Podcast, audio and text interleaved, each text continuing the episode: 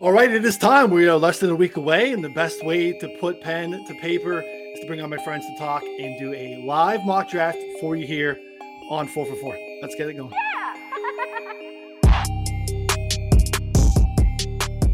Hello, and welcome to Move Line. I'm Ryan Noonan, joined by my friends that you are familiar with Connor Allen, John Daigle, Scott Smith, and we are bringing in the heavyweight, the muscle at this time of year. It is our friend Vegas Refunds, and we're gonna do a mock draft. Uh, how we doing? Start with you, VR. What's going on, bud?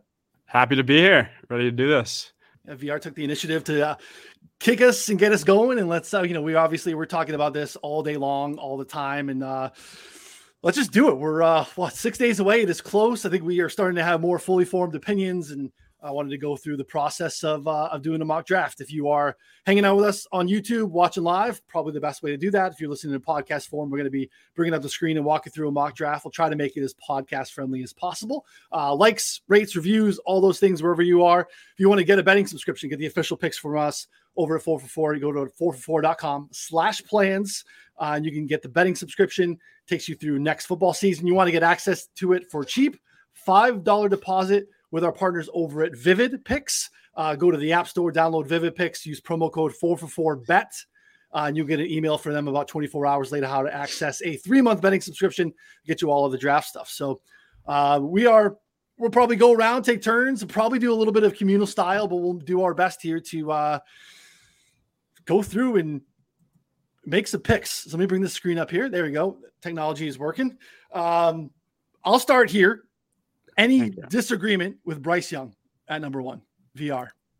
Just yeah, just slot him in. Slot him in. Okay. All right. So the draft starts at two.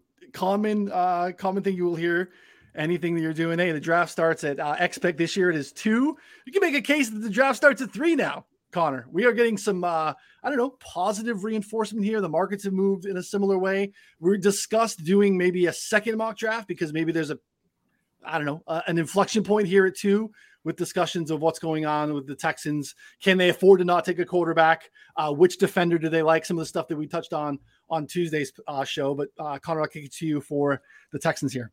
Yeah, for me, I'll just I'll just start it off with I think that they're going to have to pick a quarterback here, and part of the reason is because you know everything I've been hearing behind the scenes has been that Nick Caserio had a pretty tumultuous offseason, you know, kind of bumping heads with the ownership a little bit, didn't necessarily get his pick for the head coach. Uh, and now is at a point where if they don't pick a quarterback, I mean, you're rolling out Davis Mills, Case Keenum again. Like it seems like a spot where I don't think he makes it through the year. At least if there's a rookie, maybe you can sell some hope. So I think that based on everything we've heard, Will Levis is their second ranked quarterback on the board. That's my current lean. Now, that being said, I think that anyone could be like a kind of a sellable quarterback outside of Davis Mills and Case Keenum if they trade for Trey Lance, where there's rumors been, been rumors about that, or someone of that caliber that could at least sell hope uh, that they have the illusion of winning. I think would make sense. So personally, I will I lean Will Levis, and I'll kind of like start it out there. Uh, if anyone has any you know other thoughts on kind of this pick, I'm literally good with anyone but Stroud. Like in terms of like how I would rank these guys, would go probably Levis, Tyree, a little bit of a space, Anderson, and then anyone else is just like take a lap. Um, yeah, which both of those between QB and D line, we have totally different blueprints on how it can roll out. Uh, but I fully support Levis. Famous last words. I am still fairly certain they're not taking a quarterback at number two. Ooh. Everyone keeps contributing to the idea that they don't want to roll into the season without one to sell their fans. When have they wanted one to sell their fans? I, I think you're looking at it illogically whenever they haven't proven that they're going to step in, right? Even when listening to that Daniel Jeremiah, Pete Schrager co-mock, it wasn't said – as if they are certain of what will happen. They were literally in jest with one another. And Jeremiah said, But you know, Pete, it only takes one. It only takes one person stepping in. Like they have no idea. And nothing suggests they'll take a quarterback here. So, still in very high belief it's going to be Tyree Wilson. And right now, there's no reason to think otherwise. Uh, no I, reason else to think otherwise is yeah. a very strong statement. Hard, hard disagree. That's okay. That's fine. Yeah, uh, uh, Scott, I'm gonna give the floor to you, bud. Uh, I tend to lean the same side as Daigle. Um, not only is my pushback a little bit against Will Levis, um, who I, I, think Houston, if they do want him, has an opportunity to move up from 12. Um, but I, I, just tend to go with the evaluations on Stroud over what, what, you've seen out of Will Levis. We've heard that you know Hendon Hooker's on on some boards ahead of Will Levis and and, and some of these other guys. So I, am leaning at, at, one of these two uh, edge rushers in, in either Will Anderson or Tyree Wilson here at two, and that's what's going to be reflected in my next mock draft. Who do you lean, Tyree or Anderson? As of right now, I tend to lean Anderson. Not only that, but remember, Texans have number 12 overall pick. They have three picks on day two, including the number 33 overall pick. I'm pretty sure they get something done to quote unquote sell their fans, even though, again, they're not trying to sell their fans anything. No one's ever stepped in and tried to sell Texans fans anything at all. And so that's where I think they get quarterback done with Trey Lance, only because of the ties with the DC in, in Houston, with DeMeco Ryans. Uh, that's where I lean right now. I genuinely don't think there's any interest in a quarterback at number. I agree with Patrick in the comment section here. Um, yeah, they're yeah they have the 12th pick, but we have I think we all agree or are in some of the same circles and discussions that the Colts have him, have Will Levis, whatever we think of the prospect, the Colts have him as the top guy on their board. So theoretically, yeah, they could trade up, but what are they going to like, select two and three? Um, that seems a little bit uh, of a tough sell to me for them to to get up to three to make that happen. Now, again, they have the resource to do so. I'm not saying it can't happen, but I feel like you know that your interdivision rival has the guy there as well. I mean, they have to know that if we know some of that stuff too, right? So, like, uh, we're interested. It's interesting here. So kind of have Connor with a not super strong Will Levis take. I'm gonna. I think VR was more of a stronger Levis take, and then we're split there with uh, with Daigle and, and Scott in terms of what's going to happen. Uh, I'm gonna I'm gonna break the tie because I guess I, as the host I get to do that because uh, based off of what the market's telling and some of the movement, this is a Will Levis. Based off my portfolio, gosh, better be Will Levis. So um, we'll we'll you know we have the second one. I'm keeping the second one on the side, and we could talk through that uh, at the end of the show once we get through the first one. So, Daigle, since you got o- overworked here, um, uh, first of all, I know your discussion or your opinion here.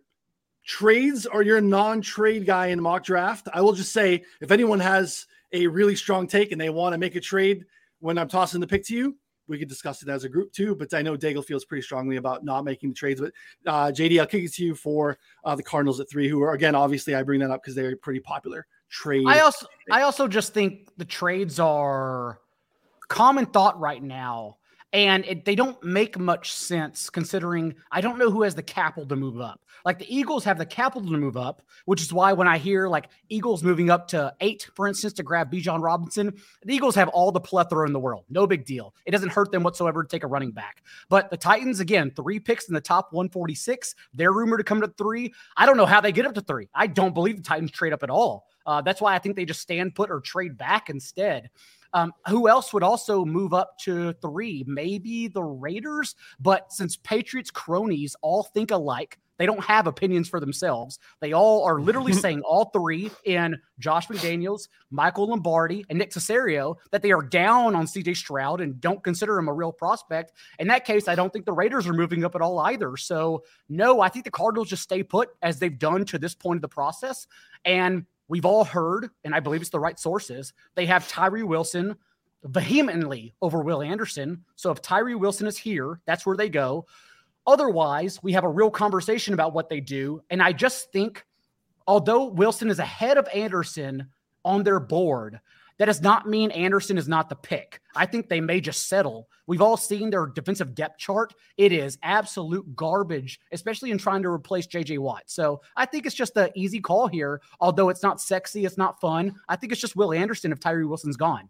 I do think if Levis goes two, I think the Lions are live to trade up. They definitely mm-hmm. have the assets. And if quarterback is a top of their priority, like they would have to probably let's assume jump the Colts or jump the like Colts and Seahawks would be very live for AR, uh, which it wouldn't they wouldn't have to give up anything astronomical from six to three, and they have the assets. And I've always thought they were alive and like kind of the team that was the most live to trade, make a trade that no one's really talking about, um, which they'd be a good fit in terms of like the bridge quarterback.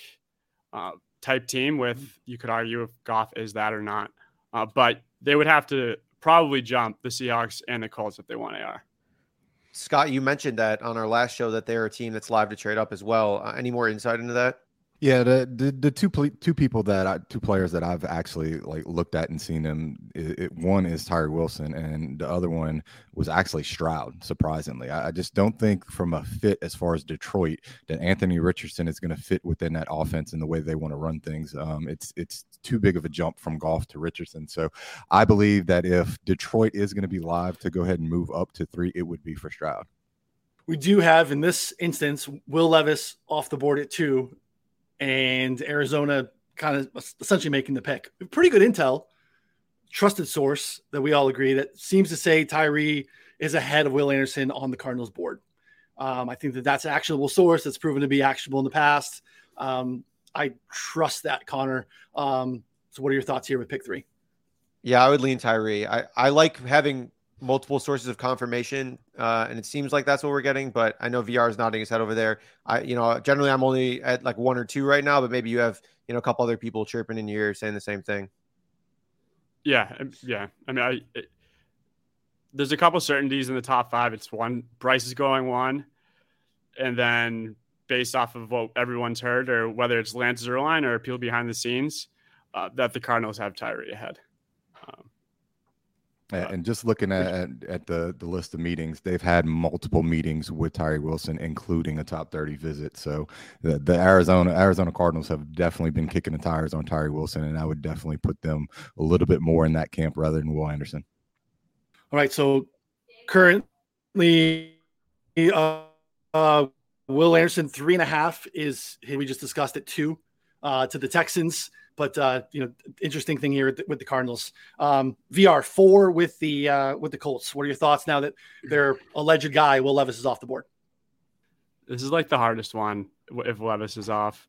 Um, I'm just gonna go AR. Like you hear Richardson totally like bombed his interviews with the Colts, but then we have CJ Stroud who those McGill or McGinn, whatever his name is, this morning about his elementary level S2 test, whatever the hell that is, um, is it's just a tough scene um, where if I hadn't seen that, like I would like if if I didn't know he got like an 18% on his S2, I'd be like, okay, Stroud, like just pencil him in at four. Um, but at the same time, I would say I would probably AR and like pencil. Um, but I'm not totally like sold. It's one of the two quarterbacks. Uh, the one wrench in this Noonan is that, as we know, uh, for a shameless plug, Kevin Bowen, who has covered the Colts for over a decade, came on the 4 4 podcast, the most accurate podcast, and said the one thing that has stuck around between Chris Ballard and Jim Irsay has always been quarterback accuracy. And yet, Will Levis, he even said, is number one on their board. And if CJ Stroud's here, literally, there was no one who had a compl- higher completion rate, who had more accuracy in both intermediate 10 to 19 yards and deep 20 plus yards levels of the field than CJ Stroud in his class. That's the one thing I keep trying to wrap my head around. It's like, if it comes down to accuracy, take an accurate quarterback. Literally, not the most inaccurate quarterback outside of Anthony Richardson and Will Levis. But we've heard from I think it's four separate voices who don't have Patriots ties and they have different opinions and come to different conclusions that Will Levis is the number one quarterback on their board. And so that's the only reason I keep coming back to Levis going at this pick if he's still around. Didn't Stike, was, isn't there a quote on from him recent, uh, maybe it was like today, where you have that accuracy aspect, but then he, something came out where he thinks accuracy can be taught as well. Like if your numbers in college weren't that's an amazing quote. I need to find that. I think I, I swear I, I saw something today. Um, he did say that, yeah, which is outrageous, but he did say it. He, he may yeah. out, out, actually be biased too, since Jalen Hurts who is an amazing story because he legitimately improved every year, whereas Josh Allen was a train wreck for two years. And then because he picked up golf, it clicked. Like he even says, I learned how to swing differently to make different shots. And I took that to my football game and I learned how to throw the ball. Uh, and so Jalen Hurts is such the anomaly. But if if you're you have recency bias because Steichen developed Hurts, that would make sense totally in an NFL mind. And this, right now, if AR doesn't go, he could fall if someone doesn't trade up. But if Stroud doesn't go, like I think his ceiling is the Raiders. We would assume, um, which, yeah, uh, yeah. I mean, if you and if you want to make the We'll connection to the Eagles, We'll get there. the Eagles with like AR fits the Eagles offense uh, more since that's the offense that he's bringing. Um, yeah, I mean, I'll let you guys decide this one. I'm comfortable with that. I think I think Scott really wants CJ Stroud here. I could go Um, there. That's Just fine. my just based off of uh, my reading of Scott. This doesn't mean Scott gets his way. I'm just trying to read Scott's body language here a little bit too. So, Scott, what are your thoughts? And quickly, Scott, let's note to everyone Scott is literally a top five accurate mock drafter in the nation for the last five years. That's the person you should listen to. The rest of us are donkeys. So go ahead, Scott. I I just look at it and and look, we're here we're here trying to connect the dots and, and grabbing at straws of any piece of information that that we can get. And throughout this entire process, and we start talking about the S2 and we start talking about some of these this negative information that's here come out here on Stroud over the last few days. Um, Brady Quinn said he didn't show up to the Manning Passing Academy, and then Stroud turns around and says, "Well, I never committed to the Manning Passing Academy." Then you have the S2 test that's been, you know, getting a whole lot of uh, buzz in pub lately. But like you have teams like Houston that say don't they don't even subscribe to the S2 test; they have something completely different. So I think when you you have to sit here and connect the dots a lot of this, and and and you, you're talking about the unknown, you know what's going to happen within these these rooms. I tend to lean and fall back on the grade that is is there for some of these players, and I think Stroud throughout the entire process has had the higher grade than what you're looking at here with, with Anthony Richardson. There was a lot of buzz after the combine because he ran fast, was super athletic, and all of those things. But we knew all of that going in. I, I think when you look at the body of work that Stroud has there in college, I don't see how that Anthony Richardson would be the pick over Stroud. The Stroud buzz to me almost feels a little bit like Kayvon Thibodeaux kind of esque last year, where we got like word like, oh, he bombed his visit to the Giants. We bombed all these visits. Is not a good fit, and then he ends up still going to the Giants anyways. Like I know that we're hearing kind of behind the scenes, not quite as publicly that Stroud has bombed his visits, but at the same time, like it has been just like a negative drumbeat for the last week and a half on Stroud with all the stuff that Scott mentioned that was, I mean, fairly easily debunked on some of it, but like he just hasn't had that public support. So I don't know. It, it does almost seem like the Colts could be ecstatic and he would wind up being the number one quarterback on their board, you know, at four over Will Levis, even though we've heard otherwise. So I don't know, just something to keep in mind, I think. It my only issue with that, and I'm not even saying you're wrong. Like I think it's right. I think if you're talking about accuracy, Stroud very clearly over Levis. Stroud is amazing. The only thing is, we knew from the very beginning, Brian Daboll, Joe Schoen, and Mike Kafka were playing a different game than everyone else. Where Irsay and Ballard have never shown us that in just the last few years of Carson Wentz and Matt Ryan. So that's my only thing is saying that I don't think they're smart enough to play games, to be honest. But I could be wrong, and Stroud over Levis would be would fit the mold, honestly. So it makes sense. I mean, the early buzz with it, they like Stroud. At least that's what I remember. Uh, Noonan, I don't know. You wanted Yeah. to jump in there, but Well, I But yeah, want I to do ask agree. Daigle because Yeah. uh, when Daigle came on last week with his mock draft, he had Will Anderson for to the Colts. Will Anderson's still on the board in this process. Uh, has anything changed for you? Where are you at again? He's, you know, we're talking just kind of one or two quarterbacks, but you know, the guy that you slotted in your mock. And again, still much information changes, so I'm not holding you to a mock you made two weeks ago. Of ago. course. Just curious what your process is. For the Colts and the Lions, what changes for me is that I didn't think CJ Stroud would be there. And now I guess we're confirming he will be. And I think that changes for a lot of people from four from pick number four on. And so your mocks should change considering now we have to play the smokescreen game that Stroud will be there. So of course, like and the fact that Scott think is piecing the dots better than myself together and thinks that Stroud will be number four, uh, that makes me happy because it does make sense. And the only reason, the only hump I could not get over was the news cycle hump. And so there's clearly something blind in my game, maybe. So yeah, uh, I like that Scott's on that because that makes a lot more sense, honestly. All right, one word answer. Sorry. Uh, for your no, for your pick, Connor. uh, it's Stroud. JD. There you go. Gosh. yeah, I heard. Um, it's Stroud or Levis. I'll No, still go Levis right now. Levis is could off the board. He uh, went one, second. One word. Sorry. Levis is off the board. He went second. Oh, that's wrong. Uh, Stroud. so wrong. All right, Stroud it is. Uh, because I know Scott's answer. Uh, I'm with you, VR. Uh, I'm kind of on a rich there. Uh, all right, Seattle five.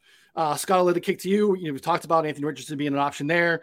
Um, we feel pretty good. And Daigle, I know, probably will inter- want to interject around feeling like they want to cross Jalen Carter off as an option there, even though there's probably a, a team needs fit. There seems to be enough of a drumbeat there that Carter seems to not be an option for them. Great spot for them. Seems like Will Anderson's on the board. Seems to me like an Anderson or Richardson discussion, Scott, but I'll let you uh, get started.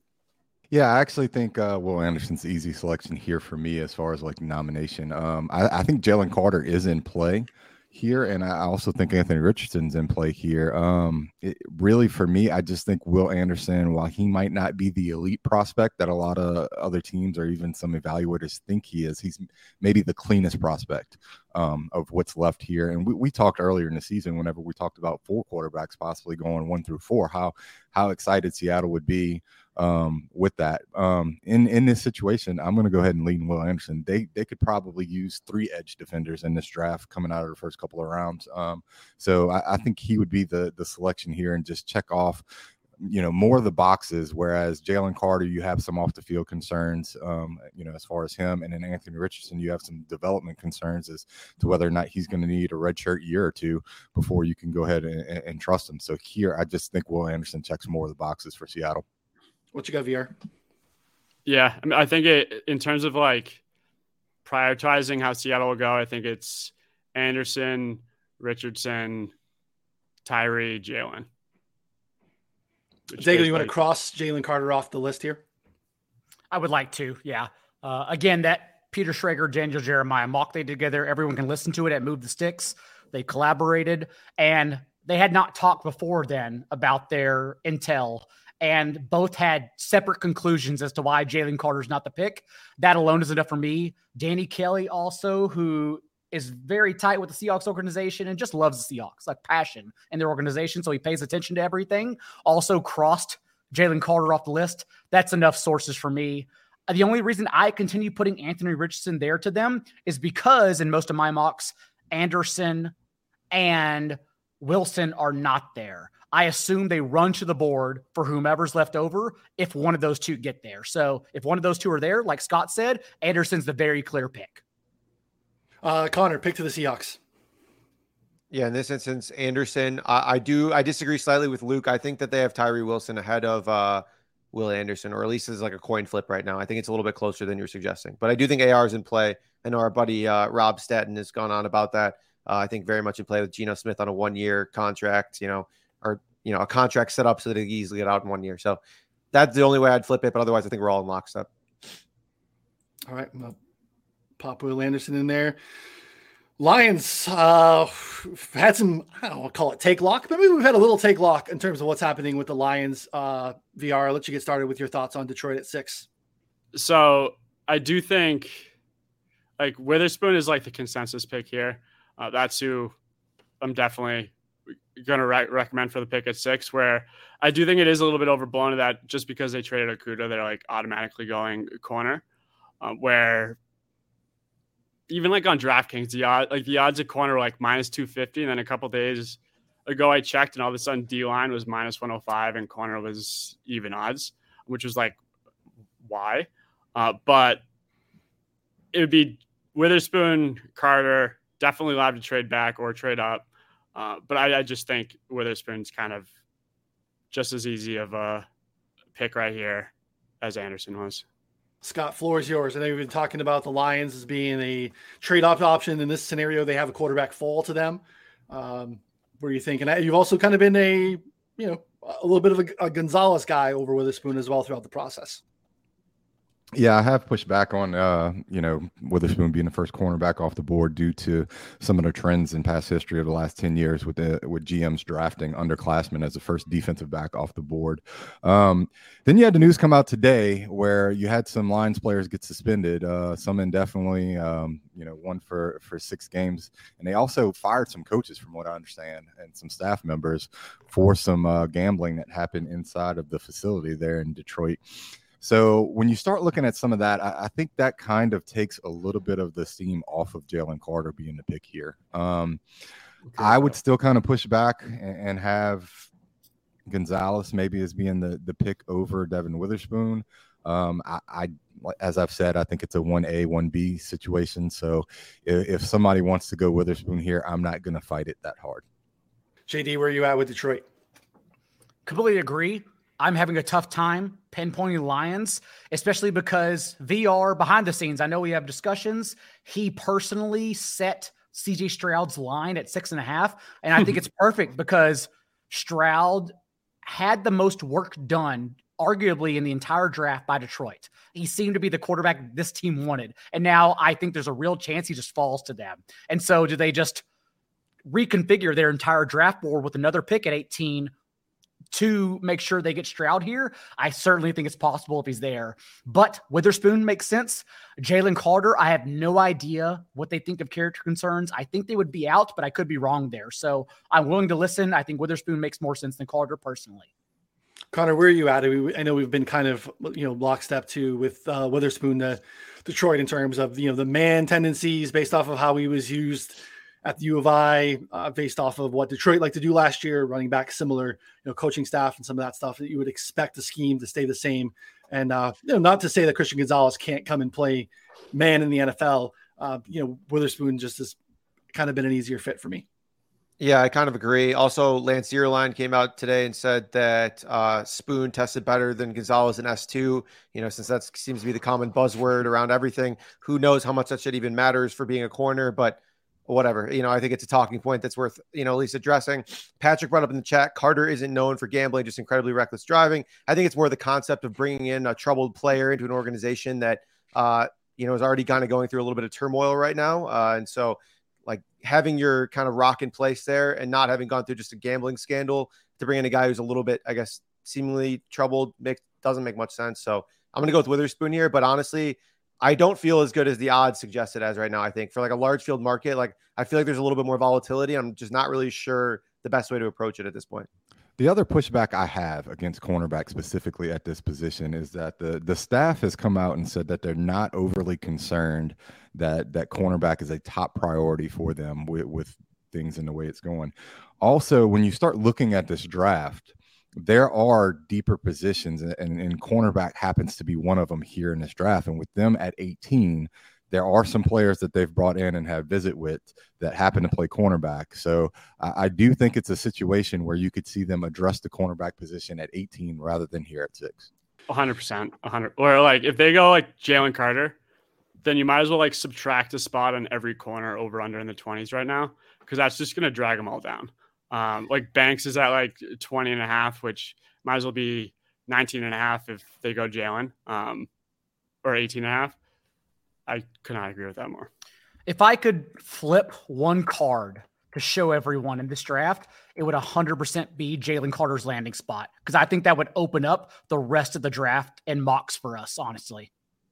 Yeah, I kind of agree. Like, I, I liked it. I hate that it's like move to the consensus. And uh, I think Scott's point around the depth of the position, even the second rounds, uh, there are some viable cornerbacks that I think are going to go in the top 50 of this draft. So, you know, if something happens, this is why the way this board's fallen with even Richardson there, I, I just don't think that that's, I wouldn't comfortably cross that off. I think that's very much in the uh, range of outcomes. Connor, failing to give a shout out here. Yeah, I dropped the ball here. Dane brought that up in one of our little degenerate group chats there. So shout out Dane. Uh, one of the. I don't even know if I know anyone else who bets more on the draft than Dane. So shout out to him. serious, right, like a the, serious uh, sick puppy, man. That guy's like a sick human being in a good way. In a good way. uh, for the sake of the process, we're gonna go Witherspoon and keep the train rolling here with uh, the Raiders to Scott here at seven. Uh, I'll let you get your first thoughts on the board here.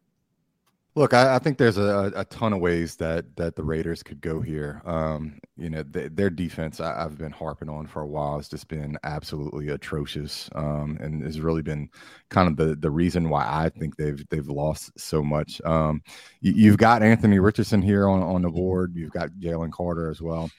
I've heard that Jalen Carter is not in play for for the Raiders. Um, for whatever reason, I, I, don't think things have gone quite as well as what they, they could have there.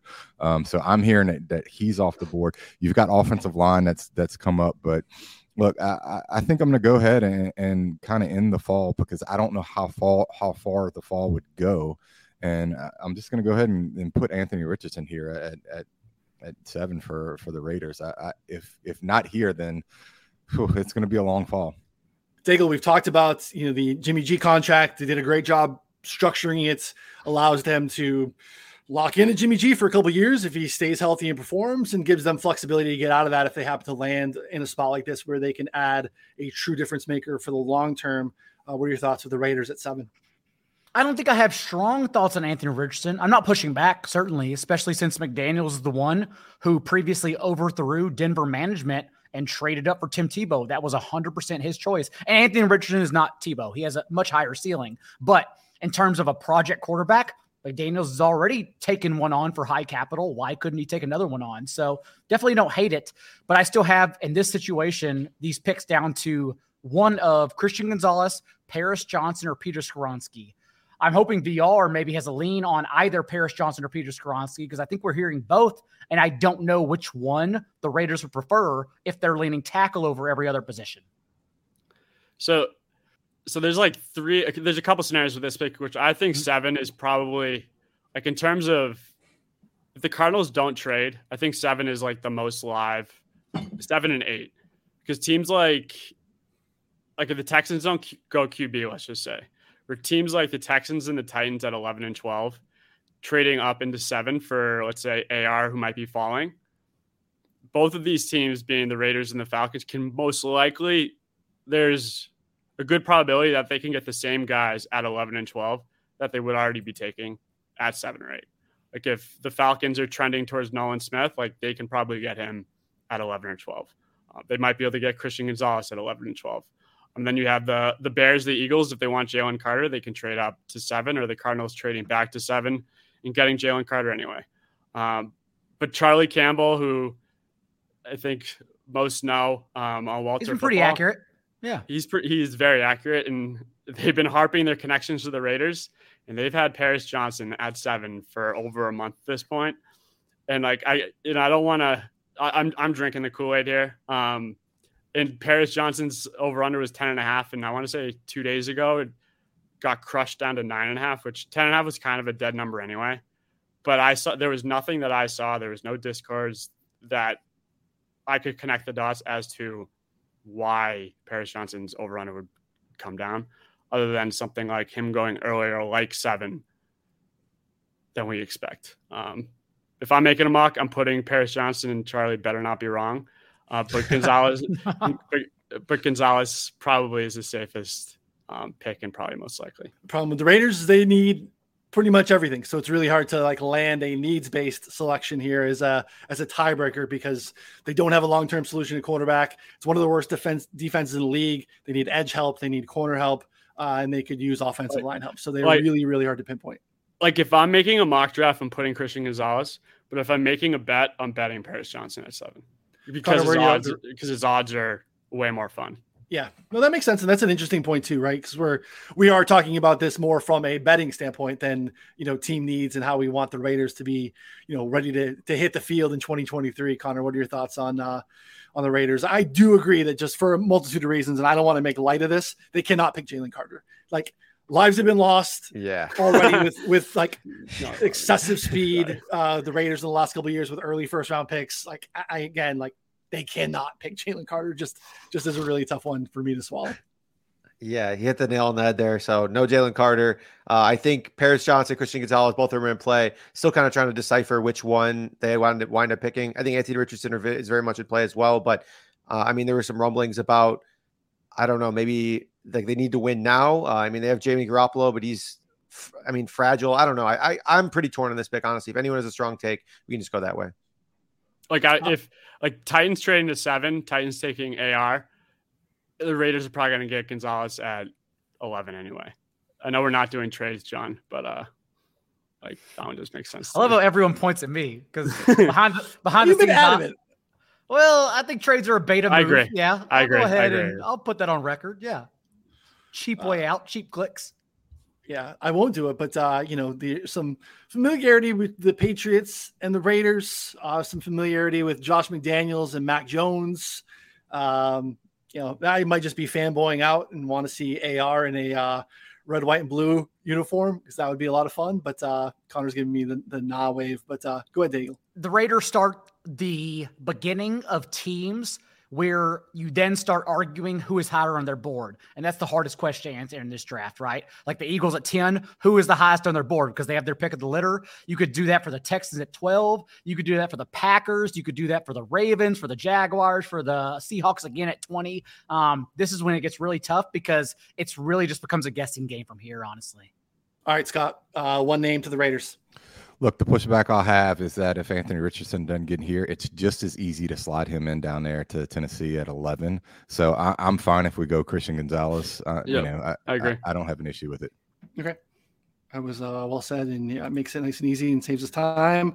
Uh, we are on the Falcons at eight. We've had uh, Falcons feel similar in a way to like the Lions, in which we've kind of felt like we've landed on this group consensus of like it's such a home run spot for the the Falcons to take Bijan here. We're gonna get a little bit of uh, input, I think, from producer Dan, a uh, passionate, uh, passionate, I think UT fan and uh, Falcons fan, but I don't know what he's wanting to do here. Uh, but he's in the chat. I'm to let you uh, contribute here, and I'll uh, I'll let you get started VR with you know kind of the, some of the alternatives, and if you want to kick on some Bijan stuff for the Falcons as well before we uh, hear from producer Dan.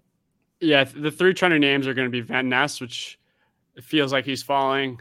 Nolan and then Bijan, uh, where Bijan I think is the favorite for this pick, but everything that you see on Twitter or, or all the Falcon experts are implying Nolan, um, which I'm kind of just defaulting to those and going with Nolan. Um, he makes sense for multiple multiple. He's a great fit. I think they're going. I think he would be like an outside linebacker there this year, uh, but yeah, I, am just going Nolan. I think it's a two headed race between Bijan or Nolan. Um, which I would love to get Bijan out of the way right now because he's the other landmine that we have absolutely no sure. idea where he's going to go. Yeah. Um, if we kick Bijan down the road here, this is going to get really interesting.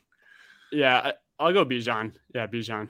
All right, Dan thinks it oh, is okay. Nolan Smith or Van Ness. Does not think it'll be uh, Bijan. Uh, yeah, I mean, I, yeah, I get the Nolan Smith thing too. I'm also thinking like, all right, so these are Falcons fans. They're probably Georgia fans too. So maybe there's a little bit of like, I don't know, fanboy That's bias where like they're thinking, hey, we want to keep our, you know, our guy in town. I don't know. I, that could be me just pushing back a little bit on that too. Doesn't mean that he's a better fit or a better player than Van Ness. Uh, but Daigle, what are your thoughts here on the Falcons? And I think Nolan Smith really starts at five, honestly, with the Seahawks. If Anderson and Tyree Wilson are gone, uh, I'm down to two picks for the Seahawks Anthony Richardson and Nolan Smith. That's where it starts. And so it makes sense if you think they go edge. I still don't think they go edge. I still have Bijan Robinson. I haven't budged off of it. Nothing has suggested I should budge off of it. So I'm right now still confident in Bijan to eight, and it doesn't matter about whether you think it's right or wrong and team building and uh, taking on a fifth year option for running back doesn't matter at all. I just think it's who they draft. It's Skoronski's live here too. Like I think O line for the Falcons is like a like a very dark horse, uh, but like Skoronski's definitely live or even Paris. Um, as well, I think Schrager had Skoronski here. Someone has. There's a couple that mm. I've hmm. just seen Falcons going O line. Um, that gosh, like, that means they that means they immediately kick him inside, which is a given given at 314. But like that's a team declaring, hey, you're playing on inside immediately. Yeah. And to be the first offensive lineman, that's pretty wild. We could have that same thing with Skoronski, though, right? I mean, Skoronski very much could be, uh, you know, especially the first couple years, depending on where he lands, could play could play guard as well. So, uh, Connor, thoughts on the Falcons? I know we've talked about coming off of the Bijan stuff. Your recent mock had something different too. I mean, I, I had originally ruled out J, a guy like Jalen Carter at eight, but I don't think we necessarily should. I mean, they signed Calais Campbell, but he's old as shit. Uh, and like, you know, if they really think that they can uh, improve Jalen Carter here, like, you know, again, if they think that they can change him, I think he's a, a, a great fit on basically any team. So personally, in this spot, I would probably just go Bijan because we've actually heard some tangible reporting, but I know that like that was my biggest pushback before was like we just haven't heard anything outside of like, oh, it makes sense. Now we finally heard some reports like it's more than just it making sense. So I think in, I think in this spot it's probably either Nolan Smith or Bijan, but I, I mean it could go a variety of directions. Scott, where are you at, buddy? My pushback on Bijan is that uh, that's a coaching staff that has shown that they can generate production in the the rushing game without having an elite like pass pass rush. I mean, er, elite rusher. Um, the opposite side of the ball, they finished near the bottom in nearly every pass rushing metric there is in the NFL. They hired a new defensive coordinator who's from down here in New Orleans. Um, I've actually had some run ins with them. And I, I think that th- they can produce as far as rushing, but they've shown nothing to show that they can produce what they have as far as a pass rush. So I would tend to lean a little bit more towards Nolan Smith at this point in time. Man, they the only thing I keep coming back to is that Connor mentioned Campbell, but they also overpaid David Onyemata to fire to, to follow Ryan Nielsen to Atlanta. They overpaid Kaden Elliss as well as an off-ball linebacker, like a three-year, twenty-one and a half million dollar deal. Like eh, it, that's crazy. So it just seems like they have so much money already tied into their front seven that I don't know, man. I just can't wrap my head around it. And they did add a couple of second round edge rushers last year in the draft to, you know, maybe they want to give those guys a little bit of look as well. Um, sorry, producer Dan. Uh, we do not want. I just don't. I don't want to kick the can down the road, guys. I just I don't want to mess with. Uh, Honestly, I think it's best. Yeah, like I think we get this out of the way. Otherwise, there are going to be so many arguments about Dallas trading up. I don't want to have them at all. no, I don't want to have the Patriots discussion here either. Uh, we have him buried using thanks to our friends over at PFF. We're using their uh, question simulator. Noonan, does it stop at 10 anyhow? Like if we kick Bijan down the road, is the should the line be 10 and a half because he doesn't get past that? Bijan. Washington I mean, smoke. Washington's not taking him. That's complete smoke. I mean, you got Caesars with his over under. You got it 15 and a half is his line on Caesars. That's wild. And then I think it's 12 and a half on FanDuel. So like literally no one has a fucking clue. Yeah, no one has any idea. it like, seems very it seems very much like I just assume it stops at 10.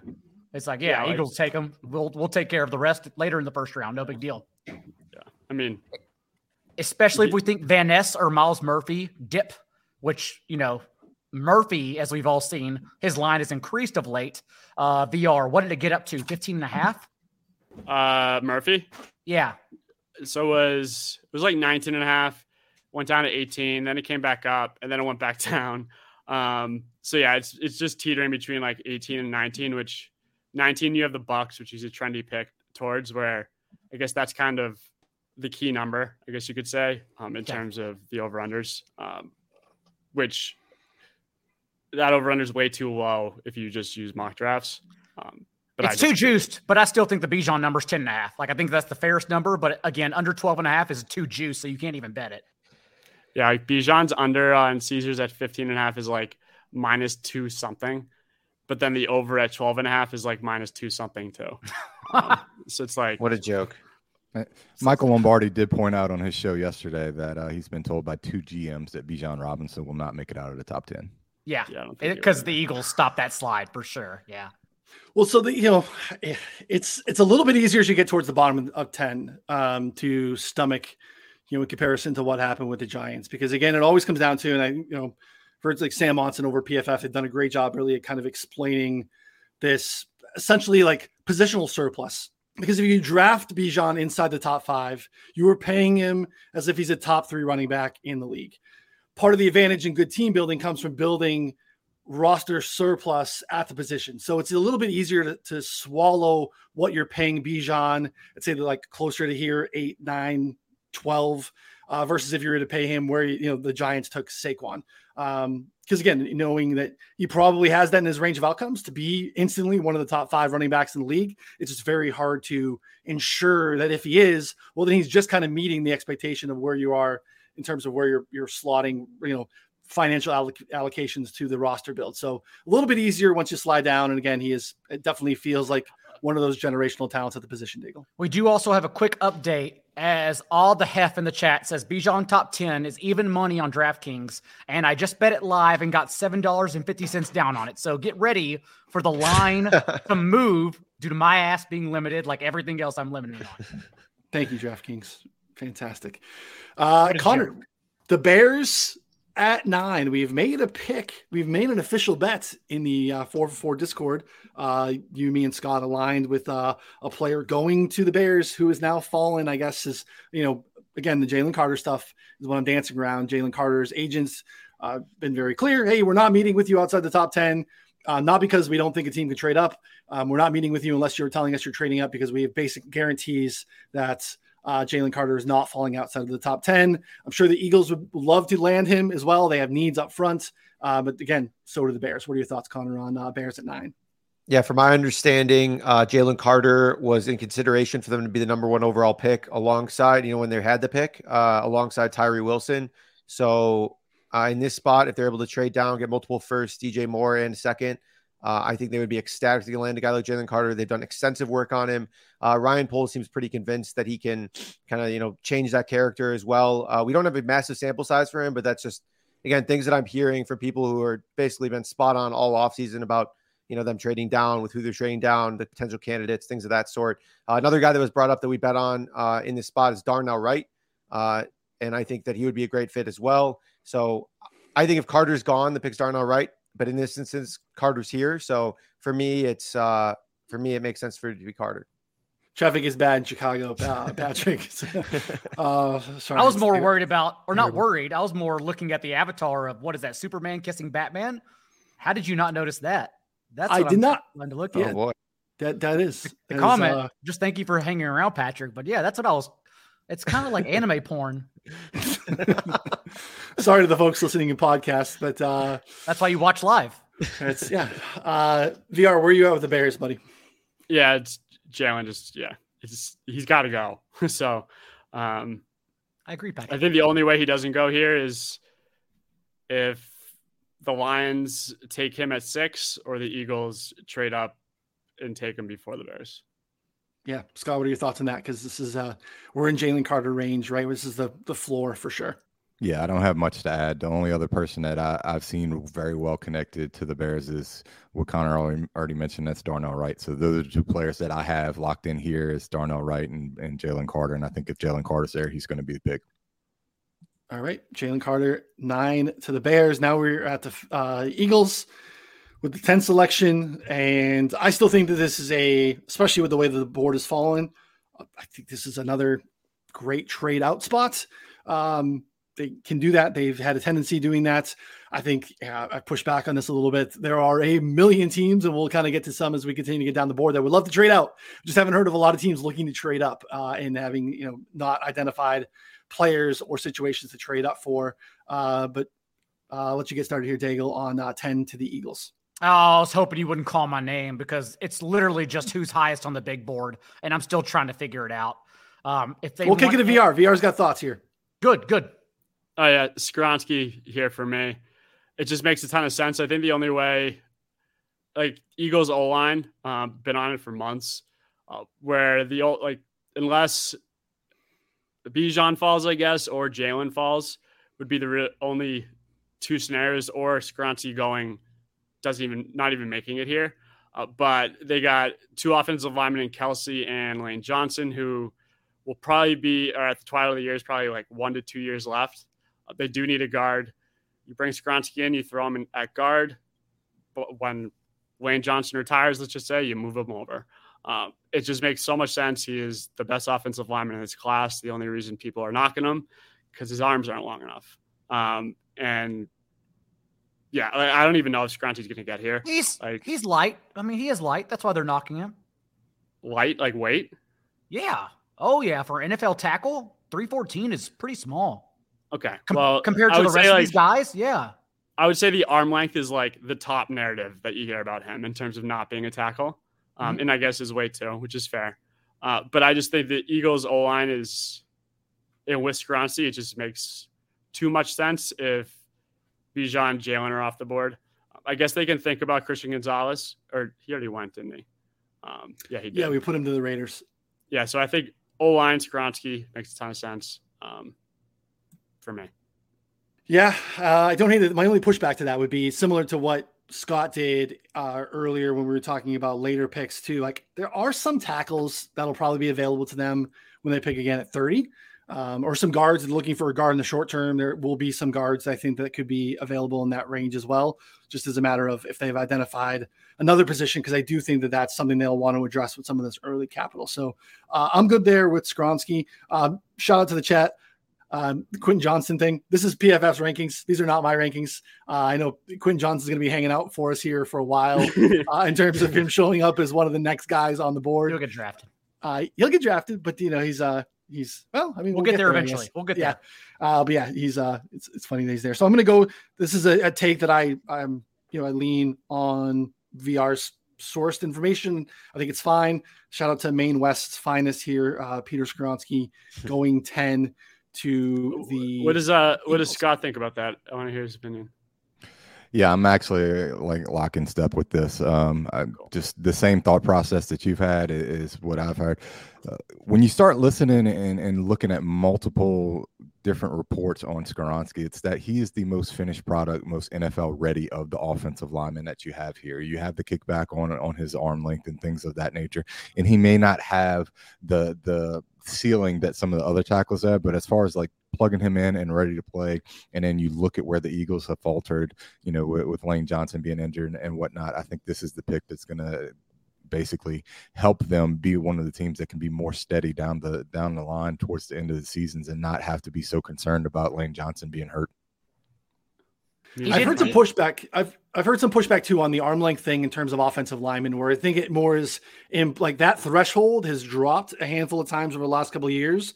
I think it's more in play typically you see in terms of like edge rushers or defensive linemen. Uh, obviously, you don't want like a full on T Rex here, but like you want it's more like footwork is going to be, I think, more important to teams, especially in this instance where Skoronski is like just over somewhat of an arbitrary threshold um, in terms of what the arm length thing is. So um, the footwork is is kind of through the roof, and you know, footwork and hands, you know, I think end up being a lot more important in terms of uh, you know more of a football take there. What do you got, Daigle? He did play all five positions at Northwestern too. So like whether like VR was saying, even if he's not viewed as the short-term replacement for Lane Johnson, just to mix in, they will likely try to find a spot on the interior line to start him. So I, I think he's a day one starter. Yeah, I was just yeah, playing devil's advocate. He could even be like a center in the future. Where I think it's a Duke Manyweather, which is like probably like one of the higher regarded offensive line. Like I think he has like an O line school uh, that it's like regarded as one of the highest. And he has been pumping Skoronski, I want to say, for like the last two weeks. Uh, and when he like when you can see him pumping a specific guy, because I do know like his Duke Manyweather on Twitter, his opinion is like so highly regarded. Uh, you could like his rankings are kind of like McGill's, but for like offensive line. Um, and he's been pumping Skoronski.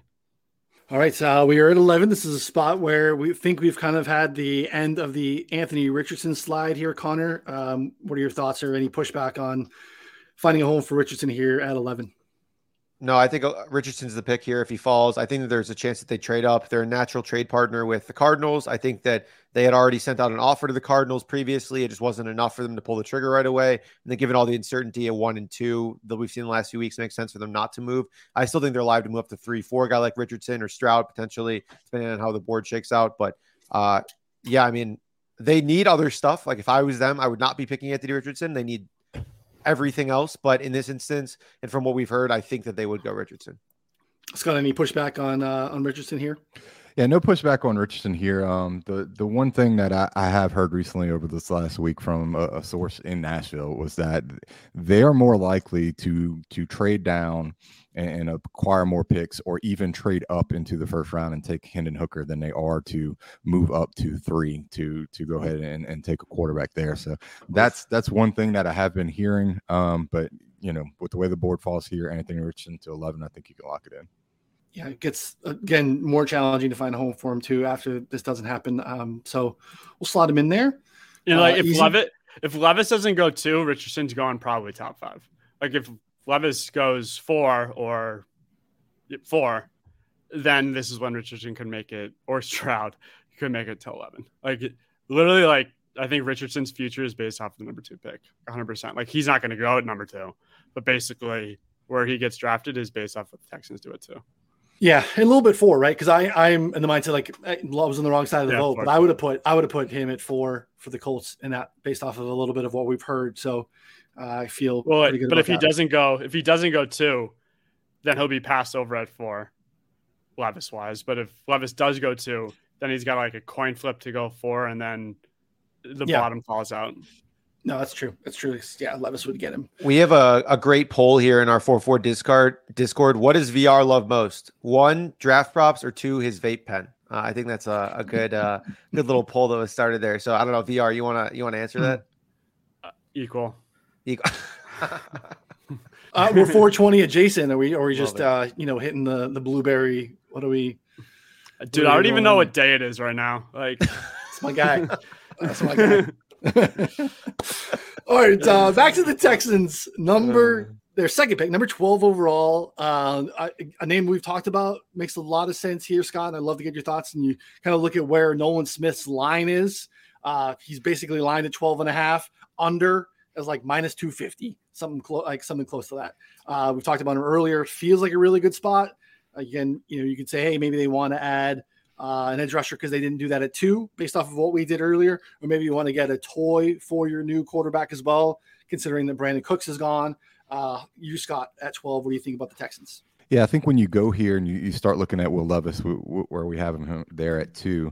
Actually, I just looked a little while ago. Nolan Smith's uh, at 10 and a half now is where his line's gotten gotten moved to. Um, I, I, have three players here that I would have under consideration: Nolan Smith, Lukas Van Ness, and then Jaxon Smith-Njigba. I, I think those are, are kind of the three players that would be here, provided that they do take a quarterback there up top, and uh, I, would probably lean Nolan Smith here in this in this pick right here, just based upon some of the information I've heard. I, have actually heard that uh, of all the prospects that that we've gotten information on, that Nolan Smith has had one of the cleanest interview processes as far as teams liking him and him coming off as a, a generally good guy that they that teams can can really pull for him. That they think he'll be a foundational piece and, and just a, a leader in the locker room. So that's some of the information I've got on him, and just you look at what he's able to do with the speed. A lot of a lot of like analysis tend to think he's like a, a, a Lawrence Taylor type. You know the, the way he had the production wasn't there at, at Georgia, but you know his size and speed and, and what he's been able to do throughout this pre-draft process, I think puts him in this position. And, uh, I mean, and if you, if you, I mean, like even at like the dude has the most charisma I've ever seen. Like he even like the glasses, like everything about him, like from the glasses to just his answers for everything. And the only thing you need to see is when he ran that 40 at the combine, and you see that clip that went viral of all of his teammates going nuts when they saw the 40 time. Like that just tells you everything you need to know. He's got Riz. He's he, like his teammates still at Georgia went berserk as if they won like a hundred to one bet. Um, it, yeah, I love that kid. I can confirm that 43940 was also run on St. Elmo Steak because I was at the table directly next to him that night. W Riz, Connor? Yeah, W Riz, no cap, bro. No cap. Uh, I'm lucky to have a 15 year old because uh, a couple weeks ago I had no idea what that was, and then uh, I had to to press my son to figure out what that is. Um, any thoughts, Connor, or anyone that wants to push back well, on on Nolan Smith? The one thing that in that Jeremiah that tweet that he had a couple days ago, were like actually, yeah, the tweet he had a couple days ago, like the perfect fits for the Texans or whatever it was. And I think he had Stroud and then he had Van Ness, which you assumed that Van Ness would be like his selection for 12. Um, which, of course, whenever Jeremiah says literally anything, you want to pay attention, uh, which I don't know if that was personal opinion or what, but like I agree. But that's the only thing I think about um, Texans. I think uh, Zierlein might have had Van Ness here too. Um, but that was weeks ago. I'll throw out one galaxy brain. This is the the hardest I've galaxy brained all draft season. And I'm just saying if the Texans get a deal done with Trey Lance and the 49ers that involves the number 12 overall pick, I think we're on the lookout for Quentin Johnston here for the Niners simply given that they have one type of receiver they draft. And although Quentin Johnston may be the biggest receiver in this class, he also was top 10 and among Power Five receivers and yards after catch per reception last year. Also 7.7 yards after catch per reception in his career. He's actually not um, Julio Jones, although he's the size. He's actually Brandon Aiyuk, just doesn't look like it. He's very bad at contested catches. So that's all I'm saying. Like if we galaxy brain that, especially with Brandon Aiyuk's deal and him reportedly trying to be traded right now, uh, that's where I come to at this stage. I would not like that, but um, but would you rather have Levis and Nolan Smith, or Anderson or Tyree and I don't even know who they'd take if they went D line here. They'd probably trade back up it's really hard. soon. But like if you compare the two, you can have Levis, who they have at top, or Nolan Smith, or and let's just say Tyree and JSN. Like I would take Levis I don't think Van Ness or Nolan is that far off from Tyree in terms of elite. Yeah, because then you still have Davis Mills, right? So which supports the, uh, Levis going to. yeah. Um, but all right, Nolan Smith. So twelve, I think you know, of us doing a secondary mock draft, and maybe we could do that. Twelve, I think, is kind of where we start to get uh, you know interesting. So I'll recap for listeners real quick. Bryce Young, one overall to the Panthers. Will Levis, two to the Texans. We went with Tyree Wilson, three to the Cardinals. CJ Stroud, four to the Colts. Will Anderson falls down to Seattle at five. Devon Witherspoon, six to the Lions. Christian Gonzalez, next to the Raiders at seven. Bijan finds his home in Atlanta. Jalen Carter, all the way down to nine to Chicago. Peter Skoronski, 10 to the Eagles. Anthony Richardson slides all the way down to the Titans at 11. Nolan Smith at 12. Again, some of the early, early decisions around two, three, four starts to have a massive trickle down effect all the way down, I think, to pick 12.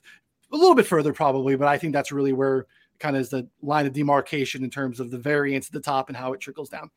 Wait, right. from betting for, from betting perspective, like Levis going two is pushing everyone up. So like based off of our top 12, a lot of overs are hitting. I think it would be like Gonzalez is under hit, Skoronski's under hit, then you got Anderson's over hitting, uh, where he's like pushing everyone up. That the lines really aren't for someone like Anderson isn't factoring in, I guess, totally. But yeah, no good point for sure. All right. Uh, betting markets will have the first position taken for the Jets. Uh, offensive lines like minus 300 or so. Scott feels like a layup. Uh, don't believe this pick is going to be involved in anything Aaron Rodgers related, which is pending, but not to be sure uh, yet. But uh, as of now, we'll make this pick in terms of it being the Jets. Uh, what are your thoughts on the Jets selection and some of the offensive linemen? I think. Yeah, I tend to think it's definitely going to be offensive linemen. Um, there was a little bit of smoke uh, throughout this process that they they do like Nolan Smith a lot. Should Nolan Smith fall, but the the players that they've had the most access and most connections with, Broderick Jones and Paris Johnson here. Um, Darnell Wright's also another player that we haven't hit yet. Um, so I, I, think it could be any one of those three. Um, just looking through, um, and it, it looks like Broderick Jones has really been the player that they they've had the most meetings with uh, of the big offensive linemen. So um, I, I, think there's a, a, a, spot here where he could he could definitely be the pick. VR, what do you think? Uh, you've obviously had some Paris Johnson Jr. steam in the last 48 hours or so. He's still here on the board at 13. Um, what do you think the, the Jets like? Yeah, I mean, out of out of like the 40ish mock drafts I track, like 95% of them have them going O line here, uh, which I think the only way it's not O line or is if I don't even know, like Jeremiah, who is the LVP so far based off mock drafts because his last one was like two months ago, um, has them going Nolan Smith. But yeah, Paris Johnson falling is is something that like I don't think they might like maybe they're expecting it, but at least a lot of the mock drafts that we're seeing have him going way before that. So I would agree Broderick, uh, but you have to wonder who they have higher between Paris. Where you look at like big boards, Jeremiah, McShay, and Brugler have Paris. Like I think that he's ranked like 18 on their board, and then when you look at like the athletic consensus, he's in like the top 10. Um, and then Broderick is like two or three slots behind Paris, so it's not like they're that far off. Um, where they would just automatically go Paris over Broderick. Um, so was, Broderick's fun. Yeah, it feels like the offensive line classes uh, was like 2019, 2018 was it where there was like the four tackles that were all considered, you know, top 15 picks. And then, you know, basically the order was fluctuating so much on the weeks leading up but, to the draft. And the last thing, another Jeremiah's two interviews he has had this week with Schrager, and then he had one with Russillo. He like his confidence level from what I picked up in the context, like he was it might have been his opinion, but he was just he's discussed D line both times. He did. Where I don't think he, but he defaulted to offensive line. But like defaulting to offensive line, from what I picked up in his context, doesn't feel like it should be like a minus 250 lock. Like I wouldn't go and lay Jets offensive line first position um, at that juice whatsoever. Um, and he's the Jets plug, as everyone mm. knows. So. Dale, any thoughts here? Um, you know, protecting Aaron Rodgers, who seems inevitable at this point, seems like a good move to make. Mekhi Becton's been really hard to trust the last couple of years. Again, we're getting uh, early best shape of his life uh, from him, which is you know we typically get that in late summer, but we'll be getting that in the uh, you know, late winter for Mekhi Becton. But any thoughts on the Jets or uh, breaking up this this bunch of tackles? In my first mock, I simply went off of Darnell Wright's athleticism just to run a 4.740 at 6'5, 333. That's reminiscent of the whole reason they drafted Mekhi Becton for just being the most athletic offensive tackle in that class. So I, I lean still on Wright, but I also think this is where the dark horse is coming to play. This should be the first time you're hearing Broderick Jones and Anton Harrison's name is right here at 13. And, and McGinn McGinn's offensive line piece yesterday was somewhat of a tough scene for Darnell, um, which mm-hmm. like I know like I think it's Jalen or Darnell at nine, but if Darnell doesn't go at nine, he might fall a bit. Where McGinn's piece was like he's just it was basically like these anonymous scouts, quote unquote, saying he like just doesn't try, he doesn't live up to his potential, his work effort. Like it's all of like the red flags that you just don't want to hear when you get this close to the draft.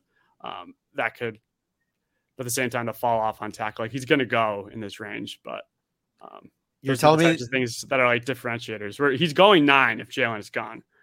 Yeah, the, the same guy, the same guy who is sliding into reporters' DM saying like he's talking shit about him and things like that, and That's also his character part. concerns. Like, yeah. like what a surprise, you know? Like I couldn't have guessed that. That you know that right. same guy doesn't try hard or whatever. Has other issues. I forgot. So that's a tough scene. You know, like I, it was a disaster. But yeah, I would say, I mean, Paris Johnson's still on the board here. I think that I would probably pick him, but otherwise, if he's not, I would think Darnell Wright or you know, I think any of the offensive linemen. So Noonan or whoever, if you have a strong take, that's fine. But I think any. I, I, think we go with the higher rated offensive lineman, which is Paris Johnson. Um, sure. Like I said, I, I, just Broderick Jones has been the offensive lineman that's been most connected there to to the Jets. But with the way our board's fallen, I, I would say go ahead and, and select Paris Johnson.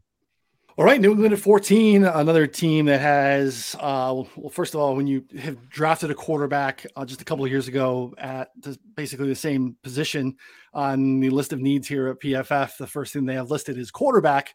Uh, that's not a great spot to be. I also feel like that's a little unfair to Mac Jones, uh, you know, based off of the obviously coaching situation and all the drama going on uh, last year in New England and whatnot. But again, another team that's very hard to peg. Go back to the Cole Strange thing last year they very much have their own board.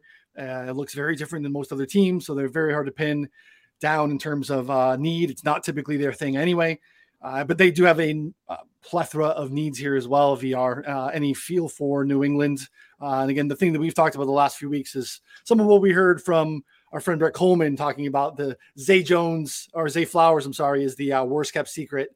Um, him being on the Patriots radar. I don't know if that's a trade back spot. This feels a little rich, but what are your thoughts on New England? It feels a, little rich for me with Zay, and I think they've had meeting meetings with Jaxon as well, which like I think they're.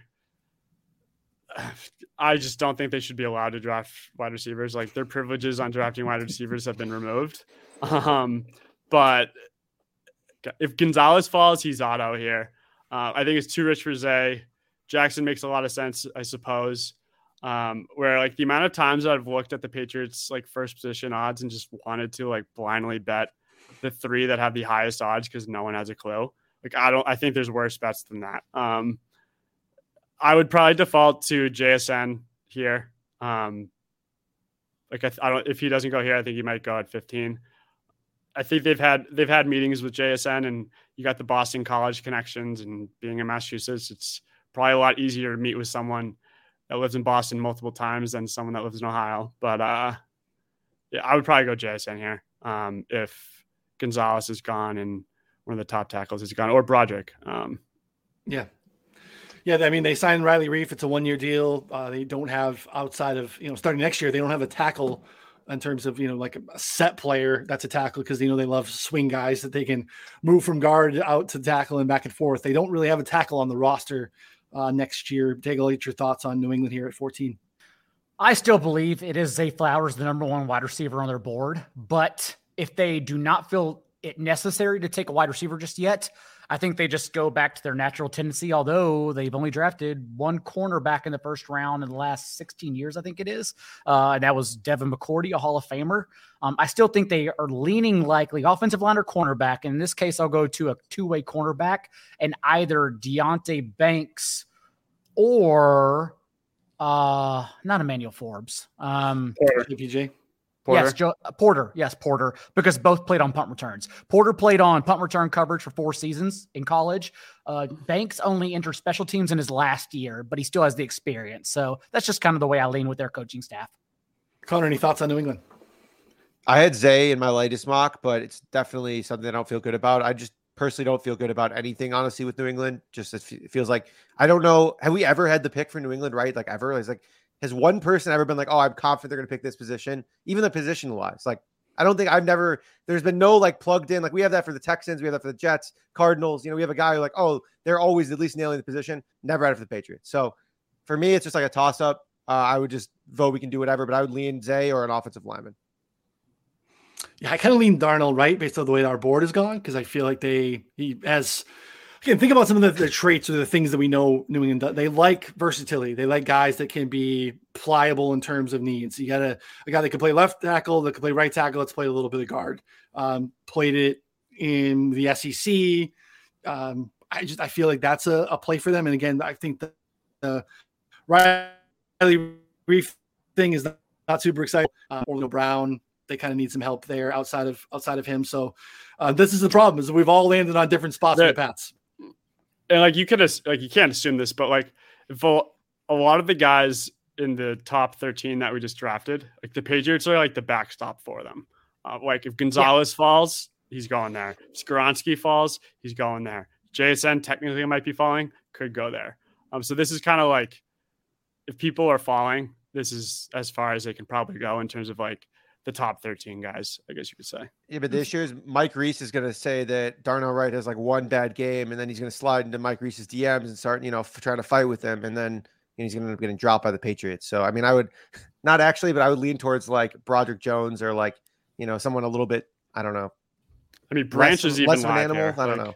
I I lean towards the pick that makes the least sense in Zay Flowers. So that's that's what I'm doing. that's fair. Go for it. That's fair. We didn't get Scott Noonan cries.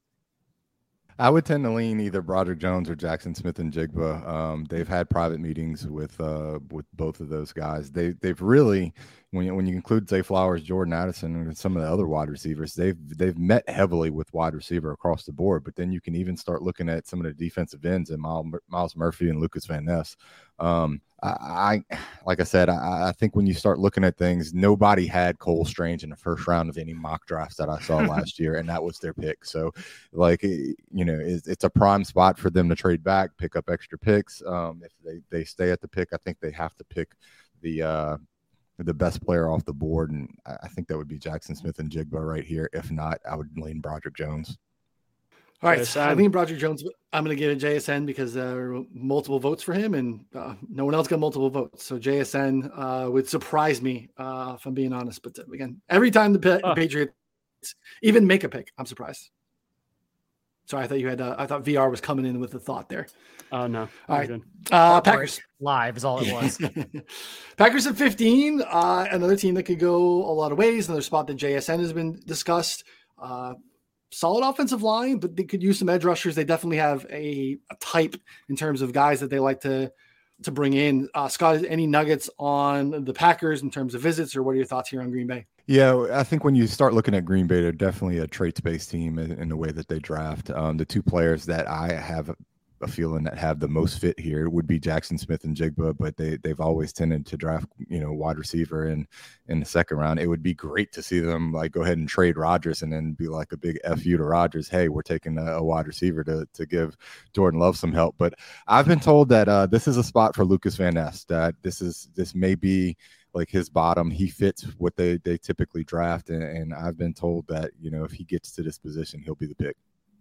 He looks like a Packer. Uh, you know, yeah, big does. Iowa, you know, big white corn fed uh, edge rusher. Uh, Connor, what are your thoughts on uh, on the Packers or, or the Van Ness thoughts? Because that was a pretty strong take from uh, from Scott. Oh, I had him. I had him there in my latest mock as well. So definitely, I'm I'm willing to lock it in there with Scott for sure. What's his over under right now? VR is like like 18 or something like that. Is it really good? Van Ness 12 and yeah. a half. 12 and a half. It was like 10 and a half this morning, and finally moved to 12 and a half, but it, the over is still unbettable. I've just had not even paying attention to half these over unders because there's like one place you can bet on them like half the time. So it's like not even worth our time. I so can confirm they'll let you get $7.50 down on it. So uh, Caesar's a little bit better. Caesar's typically a little let you get down a little bit. I I, I do agree with Van Ness. Like this is like the first spot that a tight end could go, but like everything, like the red like it feels like there's a red flag coming out of the tight ends every day. Um, yeah, I agree. Yeah, we're gonna go Van Ness here. Uh, I I have the six guys written down who fit their thresholds with first round projections, and in order it is Jackson Smith and Jigba, Lukas Van Ness, Darnell Wright, Michael Mayer, Nolan Smith, and Broderick Jones. So if your mock does not include one of those six guys, you are wrong. Here's the problem: they're almost all available right so like, no, I, am not. I'm not saying. I'm just saying. Yeah. you better pick one of those six. I'm not saying yeah. which one. I have no idea, no clue. Yeah, no, you're you're you're right. I think that those are the uh, six threshold guys right there. Yeah. Rashan Gary's getting up there in age, had some injury issues. They don't have a lot of uh, young edge rusher depth on the roster, so uh, don't hate that uh, that pick whatsoever. We're, Scott, we're definitely in Michael Mayer watch at starting at 15. I agree. I agree. Scott, I'm going to uh, go back to you here. 16. Uh, this is your squad, the Commanders. You've been uh, plugged in here and have some thoughts on the Commanders. What do you got? So yeah, they've had multiple visits with uh, Joey Porter, but they've also had multiple visits with Darnell Wright. Um, I think they desperately need a, a, primary, you know, cornerback there. That that secondary has, struggled, you know, for years. Um, you know, I think that they would come to a position where it'd be hard for them to pass up on Joey Porter. But here recently, over last week, I've actually heard that they may have a higher grade on Deonte Banks. So I, I think both of those guys would be in play ultimately, I, I, think a lot of people, and we talked about Darnell Wright has has fallen throughout our, our mock draft. And when you look upon that offensive line, they've made some some some plays in free agency. They're going to go ahead and be moving and shuffling that offensive line around with Wylie and then like some of the other uh, other players moving into guard. I, I just think they don't have a premier player along that offensive line. We talked a little bit about Bijan Robinson possibly being in play for this as, as being a smoke team, smoke screen. But look, that that team wants to run the ball. That's what they want to do. They have a second year quarterback, and, and they're they're going to be they're going to be trying to figure out what they're going to do on offense. And I think if they want to run the ball and they want to go ahead and, and give their quarterbacks as much possibility of being able to stand upright in that pocket throughout the year, I think this is a spot where I could see Darnell Wright going. All right, Daigle, any thoughts on the Commanders? At the beginning of the show, Astronaut mentioned imagine being confident about this draft, and he wasn't talking to any of us directly. But I will say that my job is literally to have educated opinions, although sometimes they come from different directions, sometimes hard stances, sometimes laughing. But yeah, I, I do the research and I have opinions. But there are three people who make me stop down anytime because I respect their work, especially during draft season so much. Thanks, one is Ben Standig of Washington, one is Scott Smith, and the other is Evan Silva pre 2023. So honestly, when Scott Smith discusses knowing who he believes Washington will take, I, I, stop and listen. So I have Broderick Jones, but if Scott's telling me Darnell Wright over Broderick Jones, I'm absolutely listening.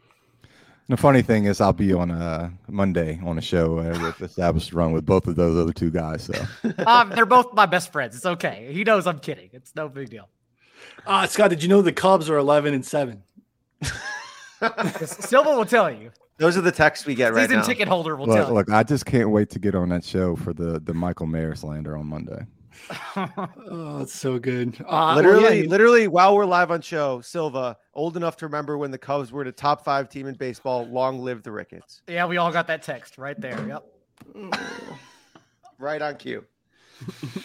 Yeah, uh, previous version he'd probably be on the show, but uh, you know he's he's got more important things to do, like sweating uh, April baseball. So we'll go uh, Darnell Wright again with the conviction, uh, thanks to Scott, and uh, I think a sigh of relief a little bit from VR with not landing Joey Porter Jr. Uh, there to the Commanders is kind of I think the dead spot there, and I'll let you get started, uh, VR with uh, the pick to the uh, the Steelers yeah, so I mean, we got we have like the mock drafters that we all know are like connected to teams like Jeremiah to the Jets, Zierlein to the Cardinals, but then we also have Mike Tomlin, um, who like every single year, like we just know, like everyone knows who he is going to be drafting, and they always take him. Uh, where this year we don't really have as much of an idea, um, which kind of makes the whole trading up scenario where they like Gonzalez, I suppose, like seem more realistic because you don't know who Tomlin's going to take by now. Like maybe the trade is actually going to be happening, uh, but based off of like their third like their visits, uh, I would probably go Anton here. Um, I think they've they visited like the favorites based off their visit. It should be like Anton, Bresee, Ringo. Just like looks like just feels like a Steeler to me, but that this would be too rich. Who knows? Um, but Anton has been in the second round. I want to say the last two months and the last week or two, like he's becoming more and more and more almost to like a certainty to go in the first round. Um, and based off we know about who Tom was met with, and based that's like the blueprint on who he always takes. Anton here makes a lot of sense. I know Joey Porter has the connections; they have a need at corner. Um, I think Banks goes before Porter, so to me it would be either Anton or Banks. Um, but after Anton, the fall off at tackle is steep. Um, and I think you can wait on corner. Um, so I'll just take the the tackle, uh, knowing I got one of the top end tackles and worry about corner in the second round because they had the first pick in the second round as well. Yep, no, that's a great point. They picked 32, so they're at the top of the board there, and uh, can. It looks like they'll probably be able to address both, but I kind of agree with you. I do think it's probably easier to address corner there than it will be to address um, at least an offensive tackle. Uh, Scott, you've had some nuggets recently, or at least have had some teams uh, discussing kind of where they are ranking uh, these remaining cornerbacks, and maybe some having a preference that's been a little bit off the board in comparison to where the market's been. Forbes. Yeah, Forbes is the other one that's that's up there. Um, actually, actually, look, being being projected and, and having a, a, lot of a lot of connections there with the next team in Detroit. But the one the one other pushback on this pick here at, at, Pittsburgh. We still have Broderick Jones on the board. Oh, and I Broderick Jones, yeah, Broderick Jones is a player that they've they've met with just as much as Anton Harrison. So, like for me, this pick here would be clearly Broderick Jones. I just think he's going to be rated higher on a lot of boards, um, and I think it's it's going to be imperative for Pittsburgh if they want to go ahead and take that next step and develop their quarterback to go ahead and get him protected. I mean, protected. So, I think a tackle here is going to make the most sense. Um, you know, there's a possibility it could lean Anton Harrison, but I think Broderick Jones is the pick. No, I agree. I totally forgot about Broderick. uh, Daigle, any thoughts on that? Broderick, I have ranked higher. Uh, Anton, certainly in the conversation here, makes sense. But I think we, for the sake of this practice, go ahead and put Broderick in. yeah. Connor, any additions? Should have cut me off. nope, totally agree. And uh, but I do think to your point, if the offensive linemen get pushed up, I think this is like the start of Anton's range, kind of like in this area. So uh, if if it does, if the board does play out like that, I think that we're starting to see him probably go in this area. Noonan, I know you bet on him to go to the first round pretty early on. Uh, those the prices are getting blasted, but we'll see what you know is dropped here in the coming days. So you never know. And remember, we haven't even got started yet. Like O'Cyrus Torrence is favored to go in the first round. Matthew Bergeron got a nod from Daniel Jeremiah as a first round player. Like night one is the night of offensive linemen. So if like five and a half or whatever bad number still out there, it's probably juiced heavily and you could probably only get $7.50 down on it. But it's like the right pick because we're getting like seven offensive linemen on night one at least. Yeah. Dawand Jones is another one that's on the border course, there. Which, of course, yeah, yeah. yeah. So, yeah, you 750, you win enough to buy yourself a, a Red Bull. Nothing in Chicago. Two and three. Absolutely yeah. Yeah, parking for uh, an hour. So, uh, all right.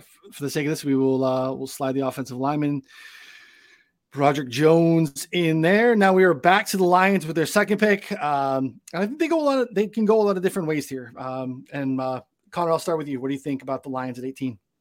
Yeah, we had him going Witherspoon. I think if they don't go corner in the first, they're almost certainly going corner with 18. And I think there would yep. probably be in this spot, it would be Banks, Emmanuel Forbes. Uh, but in this mock, we have him going corner first. So I think a guy like Calijah Kancey makes a lot of sense, a defensive tackle potentially for them. Um, I mean, they could really go anywhere. I think like they could they could be a team that would be interested in maybe a tight end, Michael Mayer, Dalton Kincaid. You know, obviously I think they're both in play. Personally, I had Kancey, but I think I'm kind of open. But that, that's kind of like the the grouping that I would have there. Yeah. VR, any thoughts here on uh, second pick for the Lions? Yeah, I mean, it's if they go Witherspoon at six, then the line is definitely in play, maybe even tight end. And if they go someone like Jalen Carter at six, then someone like Deonte Banks is in play here or Joey Porter. Um, I think Kancey makes a lot of sense. Yeah. Uh, Kancey's tough for me if I can interrupt you because I, I hear I've I heard agree. both.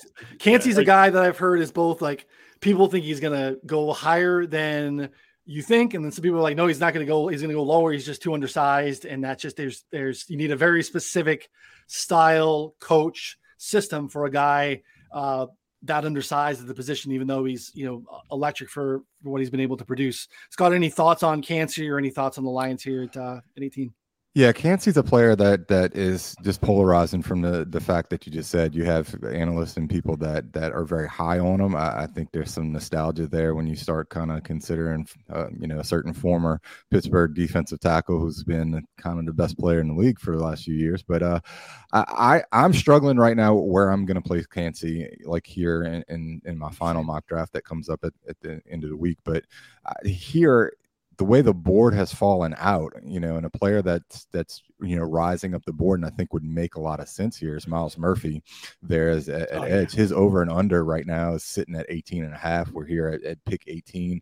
If if defensive end with Tyree Wilson and, and, you know Will Anderson uh, on the edge there are, are in play at six, but they go cornerback at six instead. I, I think you know edge is definitely going to be a, a, position that would be here, and I think Myles Murphy's a guy that you know has been mentioned as, as high up as like you know the 10, 12 range. I, I think it'd be hard for Detroit to pass on a, a, player like that here at eighteen.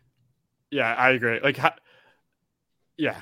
Is there an, a board that I'm not a part of that we, like who's still available that I have no idea exists? Because Myles Murphy, hundred percent, like right here. Like if they go corner, Myles Murphy. No, unfortunately, limited with yeah, Scott's what this uh, scroll allows me to do. You're good. If if they are tantalized uh, and go quarterback at six, uh, I have them taking a cornerback here. But yes, for the sake of this practice, I think in this case they're getting their interior rush or pass rush in general. And there is no yes, that's my problem. I've kind of been reluctant to do. oh, go ahead. What are you reluctant about? Edge rusher to the Lions. Um, they added three last year in the draft. I think they like all of them. Um, I just do you think using another early asset on edge, I think is uh, it's not like you can have too many. Uh, obviously, we see the Lions or the uh, you know the Eagles successfully rotate them in and out, but it's uh, it just seems he's an ascending prospect. I think you know he went out and crushed uh, you know basically all of his his drills and you know his RAS scores through the roof. Um, so I, I get the player being slotted here. I just I feel like it's just not necessarily a spot that they I feel like an interior lineman makes a lot more sense. But again, like yeah. doesn't mean they should be drafting for need at all. Just that's my only issue with slotting. And I think is live too here. Like this is I think this is like the one spot that Bresee could go that brings like that doesn't push him back to like the late first. Um, like if he doesn't go here, he's probably going to go in like the late twenties or second round, um, which is like entirely dependent. Yeah. All right. For the process, we'll go Myles Murphy uh, some consensus there. And again, it's a, it's a guy that I definitely should think should be going in this range, you know, closer here, probably not sliding past 20. And we've seen that over under move quite a bit. The uh, Bucs are up here at 19. Another team very, very tough to pinpoint because they have a plethora of needs, uh, no real assurance on what they do. Feels like offensive line would make a lot of sense, but again, we're kind of running out of bodies. But maybe this is a spot where we can go back to the Antoine well. Connor, any thoughts on uh, on the Bucs? I don't want to guide your selection. Do anything you'd like. Sorry, my thing wasn't muting there properly. Uh, I would go with Banks here. I think that he's been kind of a buzzy pick here, but I think it it uh Deonte Banks could be an interesting selection for them. Just tested really well at the combine, been you know flying up draft boards, um, and it's kind of been one of the more commonly mocked spots. So I think this is kind of like not the start of his range, but like a honestly, I think a pretty meaty select like part of his range, like right at 19. I know VR considered playing the under. Uh, I don't know, maybe for a couple other reasons as well. Yeah, this is definitely on Banks. Uh, yeah. Well, I wouldn't have gone corner here. Like, like, I mean, Banks is this is prime Banks territory, uh, but like every like Bucs beat writer or like like Easterling, uh, he's a, a Bucs or he was a Bucs beat beat writer, has who's kind of like faded from like I want to say like two months ago. Like Branch was a very like popular pick, and I am still seeing Branch to the Bucs as like somewhat of a no brainer in the context of like the Bucs beat writers or I think Branches live here. Like Anton, he's like the last like first round talent tackle. Um, I think Anton, like offensive line, sh- should be probably the favorite in terms of positional odds. Um, I don't hate Banks. I, th- I, mean, I don't think I think this is a prime spot for him. But Anton being like the last tackle, like I'm kind of just sliding Anton or Broderick, not Broderick, Anton or Darnell because they're the most common guys to get in here um, at 19. If it's not Branch for me. Yeah, and I think this is maybe the top JD of where an O'Cyrus Torres can can you know start to go as well. Maybe a little bit early as well, and you know guard a little bit harder to swallow than tackle. But uh, what are your thoughts on the Bucs? They can go a lot of ways. Many ways. That's why it's so hard. They need help though on their offensive line on the interior, especially after the Shaq Mason trade, much more so than tackle. So that's the only reason I don't personally pin a Broderick Jones or anyone there. That's why I lean O'Cyrus Torrence, who again is favored to go in the first round. Um, but yeah, if it was any other position, even tight end, it would not shock me at all. This team has needs everywhere. They're going to compete with the Titans for the worst roster in the NFL and thus eventually getting Caleb Williams next offseason. So um, I don't know. Take your pick. Figure out their big board.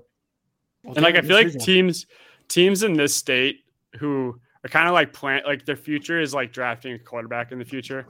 Like you can you see them taking like foundational pieces for that quarterback mm-hmm. of the future, like an offensive Agreed. lineman, um, which is another reason I think offensive line is in play. Um, didn't they lose their tackle? What's his name? Um, yeah, Shaq Mason went to the Texans. Yeah.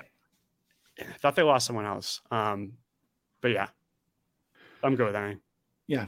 I did. I could probably pull up. Uh, You're good. Something right now in my. Don't look at their depth chart. Like, their yeah, current starting lineup is disgusting. I mean, their current starting offensive line outside of Tristan Wirfs yeah. I mean, it's a complete disaster. And if, if they trade one of Mike Evans or Chris Godwin, Evans is uh, being loomed larger, the rumor mill, then I mean, this offense depth chart looks similar to Arizona's defensive depth chart. It's literally just trash. All right, we're going to give him uh, Anton Harrison, even though I kind of agree with Daigle. I do think guards more of a need. They have uh, holes everywhere and they can do anything to take the better uh, position. Guy started uh, as a absolute as a freshman uh, in the Big 12 at left tackle, and uh, I think allowed one pressure in all of his uh, 400 plus drop back passing snaps last year. Has been a pretty pretty talented kid. So I like that he's ascending up the board. I will say this about Tampa Bay. Tampa Bay has held more meetings and met with more players than any other team here in the hmm. NFL this year. But this is also a team that heavily drafts off of off of players that they've they've had you know official meetings with, whether it be at the combine, a top thirty visit, or a pro day. This is a team when you start looking off of their list, start targeting and looking at some of the players that they've had meetings with, and Anton Harrison falls into that category there. They lost Donovan Smith. Yeah, they did lose. That's it. Yep. Thank you, Kenny Pope. Is that who said? Oh, I was googling that. Thanks, Kenny. Or Kenny Pops. Yeah. We're back to the Seahawks at 20. We gave them Will Anderson the first time around at pick five. Uh, this time it was mute. Fair question. Um, and I'll start with you, Daigle. What are your thoughts on Seahawks pick 20? It depends, like a lot of these teams, what they do with their first pick. And so, who did we have for the Seahawks at five in this draft? Will Anderson. So they can't go edge here. Thus, I think their next needs are wide receiver. Uh, they're not doing a quarterback after the big four. Yeah, so I guess I just have wide receiver. I don't know, Scott. I have to kick it to you. I haven't even toyed around with outside of an edge at 20 for Seattle, honestly. Yeah, I think uh, defensive back is is in play here. I think you okay. could see a guy like Brian Branch or Deonte Banks or even you know Joe Porter Jr. I think all three of those are in play. I tend to lean a little bit more towards the wide receiver with uh, Zay Flowers possibly being the pick. Um, so that's that's more of the range that I'm looking. I, I, think some of the players that would have to fall to them to to really consider edge would be like a Lukas Van Ness, a Nolan Smith, like Myles Murphy. You know, some of those guys. But uh, you know, with the way the board is, I think we're looking at either either wide receiver or cornerback here. Connor, any thoughts uh, on a corner in terms of, I guess the Seahawks in terms of a receiver there, a preference with you know Zay Flowers, Jordan Addison, anything like that? Yeah, I, I, put corner in my last mock, but I just because they did so well drafting corners, I kind of later in the draft kind of gives me hesitance that like maybe they think that they don't necessarily need to go with a corner here in the first round. Like I, I don't know. I I, I kind of been wavering on it a little bit. So uh, I'm fine with the receiver here. If you guys want, I had Joey Porter Jr. there. I think both him, he and Banks are, I don't know, not maybe slightly overdue, but I think this is like a, a good spot for them as well. So, uh, yeah, I would I would probably put one of them, but kind of fine with whatever. I think I think Will McDonald is live here if they don't go edge at five. Um, but I also think like Torrence is live as well, interior offensive lineman, um, or, which isn't like a glaring need. Uh, but this is his range. They do need yeah. help there. I think Torrence is live. I think one of the corners is live. I think one of the wide receivers is live. Um, it really is like so dependent on because there's going to be like this is a great spot for edge rushers too. Um, it's going to be dependent on whether they get Tyree or Anderson or go quarterback. Um, if so if it is cornerback, I will say, remember, Seattle has historically prioritized length, and Joey Porter Jr. literally has the fifth highest wingspan in the last two decades among all cornerbacks. And like those guys would be considered falling now. Like Joey Porter's like range yeah, is probably right. in like the 15, 16. So like you'd assume like if Porter's in the 20s, like that might be a guy that like they would consider themselves like lucky to have and at the top of their board relative to the guys we have now. 34 inch arm length to be exact. He's a he's a praying mantis. Yeah, it's a good sell on Joey Porter Jr. We'll make him the selection here to keep the train rolling. Uh, Connor's Dolphins don't get a pick because they cheated. We'll move on to the Chargers at 21. Uh, they have a, a number of needs. This is a team that's been, uh, we talked about the connection with Jordan Addison's former uh, wide receiver coach, Chris Beatty, who was with him at Pittsburgh, is now on the staff of the Chargers. That makes a lot of sense. And again, um, you know, I've talked about it here on the show last week. Uh, Scott poked a hole in it in terms of, uh, you know, team visits. They have not met with a lot of defensive backs, but it is a team need. Uh, do feel that you kind of got that validated for some other smart people a little bit yesterday. Again, this year, Adderley retired, 24 year old safety retired kind of out of nowhere.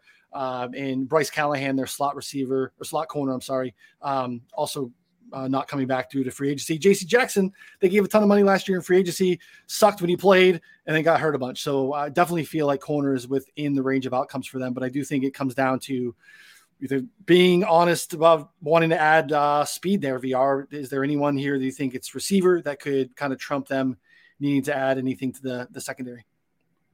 The connections with Addison are just too strong to ignore. Um, that it's ever, it just seems like he's kind of he's one of like the consensus picks in like the mock drafts that you read at this point to the Chargers that just make too much sense um, if he's there. But I think Kancey's live here. If Kincaid didn't have the red flags, I might go that direction as well. Um, but I like Addison's kind of just it just makes too much sense with Addison. Yeah, uh, Connor, where are you at here? Yeah, I think I had it as I had a Kincaid, but I think that you could go Kincaid, Addison. Uh, I thought you penciled in Brian Branch potentially. I believe correct. Uh, I think all those options make sense in this spot. So I think any of those those three guys would be would make a ton of sense. Maybe maybe Michael Mayer over Dalton Kincaid. I mean, maybe they want a guy who can can do it all a little bit more, but uh, I would think one of those three guys. What do you got, JD? Unless you want to sell me on DB, I, I think it just makes too much sense with Jordan Addison. Too much sense. Yeah, I mean, my DB cell is just they don't have plus odds. They don't have a slot. Um, they don't have a a second um, safety next to uh, Derwin James because they're uh, you know young safety retired to pursue other things. Um, and then you know their big money free agent last year was a problem. Otherwise, like this team has pretty much a turnkey starters on both sides of the ball. Now, Scott poked a hole in it last week by saying they haven't met with anyone at the defensive back position. And I think that that's fair too. Um, I do think there are teams, some teams, and I don't know what the Chargers, where they fall on the spectrum in terms of we pick off of our meeting list or, you know, it's not necessarily that cut and dry. But uh, I don't disagree with you that the Jordan Addison thing makes uh, a ton of sense. It's a very easy line to draw. Scott, what are your thoughts on the Chargers? You know, the Chargers aren't necessarily a team that that you know stick specifically to drafting off of the the players that they've met with. But you know, my main pushback is just from a logical standpoint that this isn't a deep wide receiver draft. Um, you know, we're talking about and poking holes in the guys that are going here in the first. And I, I just think when you read the tea leaves, there's too many connections with Jordan Addison going there, and then you know, I, this they do have a, a deeper secondary you know talent here in this draft. So I think they're going to go and, and add a pass catcher and continue to build around Justin Herbert, whereas you know they they can go ahead and address some of those other positions there in the second and third. Kenny Pops asks about Jalen Hyatt in the chat, and I'll just say I wrote up 50 players for our night one draft tracker blurbs, and I did not write up Jalen Hyatt, so I hope not, Kenny. I absolutely hope he's not a first round player because then Jen is going to be scrambling last second. I'll move uh, on to Oh, good. I will say this in, in, in relation to Jalen Hyatt. My model, and it's based upon both player evaluations and some of the top you know mock drafters, has Jalen Hyatt sitting at around pick 33. So Shit, 33.8 for comfort. Okay. I may have to go back here and write one more. Got it. Took us about 50 minutes to get through the first 10 picks. We have about 10 more to go. So uh, we'll be pushing three hours. Hope no one has anything to do. We're on to the Ravens at 22. Uh, I think the Ravens probably trade this pick, but uh, we're going to pretend they're going to make the pick here because we're not messing around with that. They only have five selections, and uh, it's just not typically how they've built their roster. They take some swings and have had a lot of success. Wide receivers in need, edge rushers in need, cornerback is in need as well. Uh, VR, what are your thoughts on what the Ravens do here at 22? So I think if like if Joy Porter gets here, I think that's run to the just run the card out. Um, receivers in need. Like I think Banks is also like he's technically kind of falling at this point, um, where them signing Odell doesn't mean they don't need a receiver anymore. Like I think he just got like some type of charges against him. I saw somewhere um, where one of the receivers. I hope it's not Zay, but with Joey off the board, like I, I would probably like pinpoint Banks at this point. If Banks isn't going now, he's probably going to go the very next pick. Um, but at the same time, like trading back, no idea what D linemen are still left, but like I would probably go with Banks, but that's the bias towards my Zay, Zay Flowers bet for what it's worth. Uh, like interior linemen, so Calijah Kancey still here, Bryan Bresee. We look at I'll bring in uh, defensive interior uh, yeah, it's kind of yeah, where we're, we're at. So then. pretty much only, yeah, yeah Kancey and uh, per usual, Ravens just take the best player available. That's what happens every draft. They just 100%. give the best one. So where are we going? I would have it as Banks at this point, probably, yeah. but I would agree. I think Banks, Banks across from Marlon Humphrey makes a lot of sense. Yeah. Uh, I think the Vikings again are another prime team to trade back if they can. Uh, they do not have a lot of draft picks, but they do need wide receiver uh, with Adam Thielen moving on and not having really anything uh, next to uh, JJ there. Uh, I'll get it started with you, Daigle. What are your thoughts on the Vikings if they stay home and pick at 23? To me, it's either cornerback or wide receiver. And I would think it's Deonte Banks if he's there. But in this case, I think this is where we probably start seeing Emmanuel Forbes being mentioned, who is, I believe, will be a first round player. I'm pretty confident about that. Uh, I will drop Cam Smith out of my first round right now. Uh, it could change over the weekend because we'll get a lot of news, but that's where I stand right now. Um, so yeah, I guess I'm going to go. I'll go Emmanuel Forbes personally. Hmm. Okay. VR, that's your guy. Uh, and this works in Minnesota since he plays half of his games indoors where he's not in jeopardy of blowing away in the wind um, due to his very, very, very, very slender frame. Uh, but is this the range where we start getting into your boy Forbes? Buddy, the slender. Yeah. Very I totally agree. I can I can see like I can see Forbes going ahead of the two other guys where like I think if Banks, Porter, or Addison follow them, like they're just easy. Uh, but if those three guys are off the board, or yeah, those three are off, then Forbes makes a ton of sense. Um, yeah. And by the way, if Forbes went man on man against Quentin Johnston, Forbes is winning that 10 out of 10 times. Like he has so much more dog than Johnston does. Like Forbes is shutting him down, dude. You know, I'm a big he dog. He plays 210. He's he plays huge. Scott, where are you at here with the Vikings?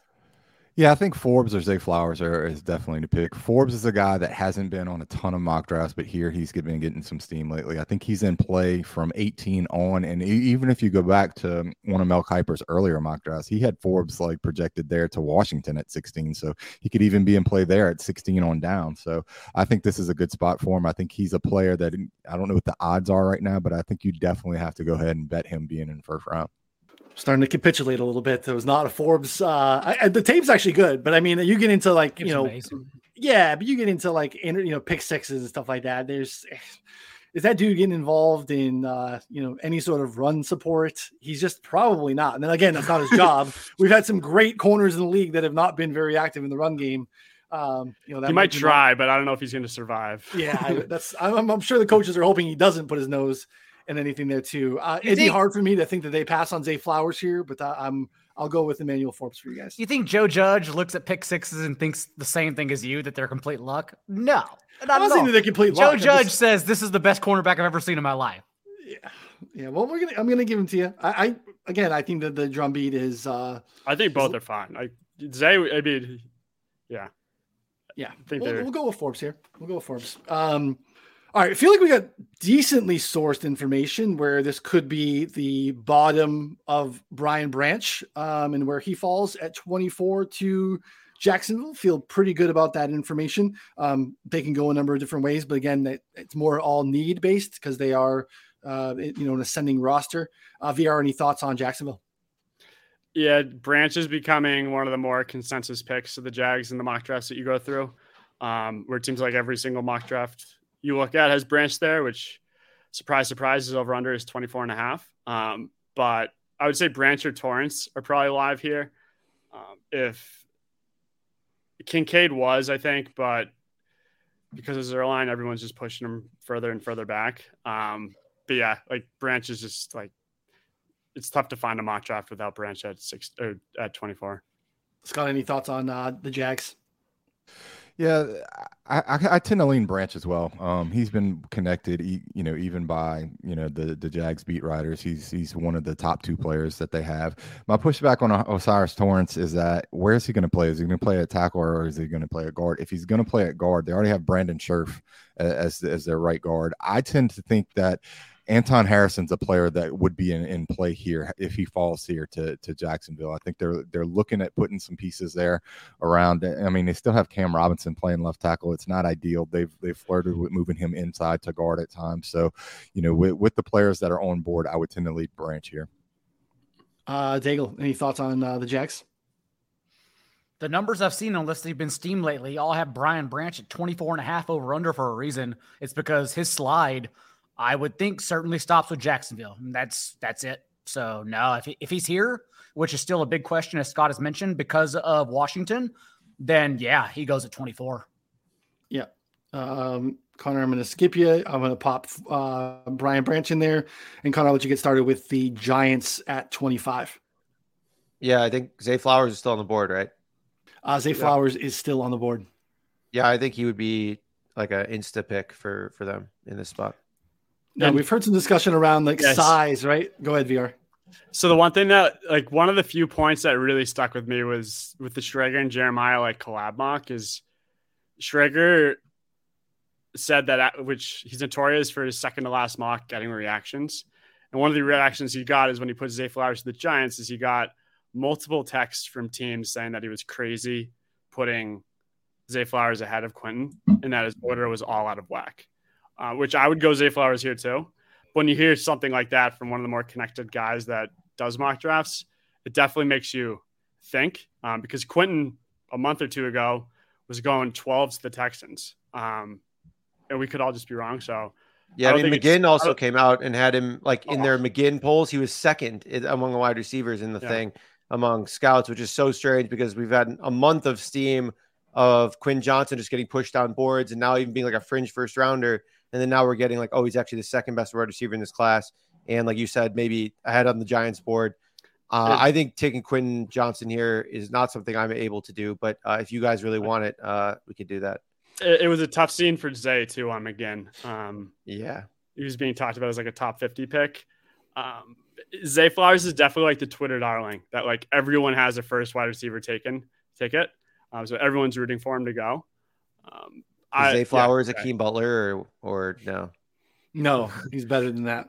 Uh, the, the Giants have. Are we sure? I think he is. the the The Giants have some Zay Flowers esque guys on the team. They don't really have a Quentin Johnston, so I think that that's kind of the argument. There is they they don't have that big bodied perimeter guy, uh, whereas they have like six slot receivers. Uh, Scott, do you have any insight to add to this?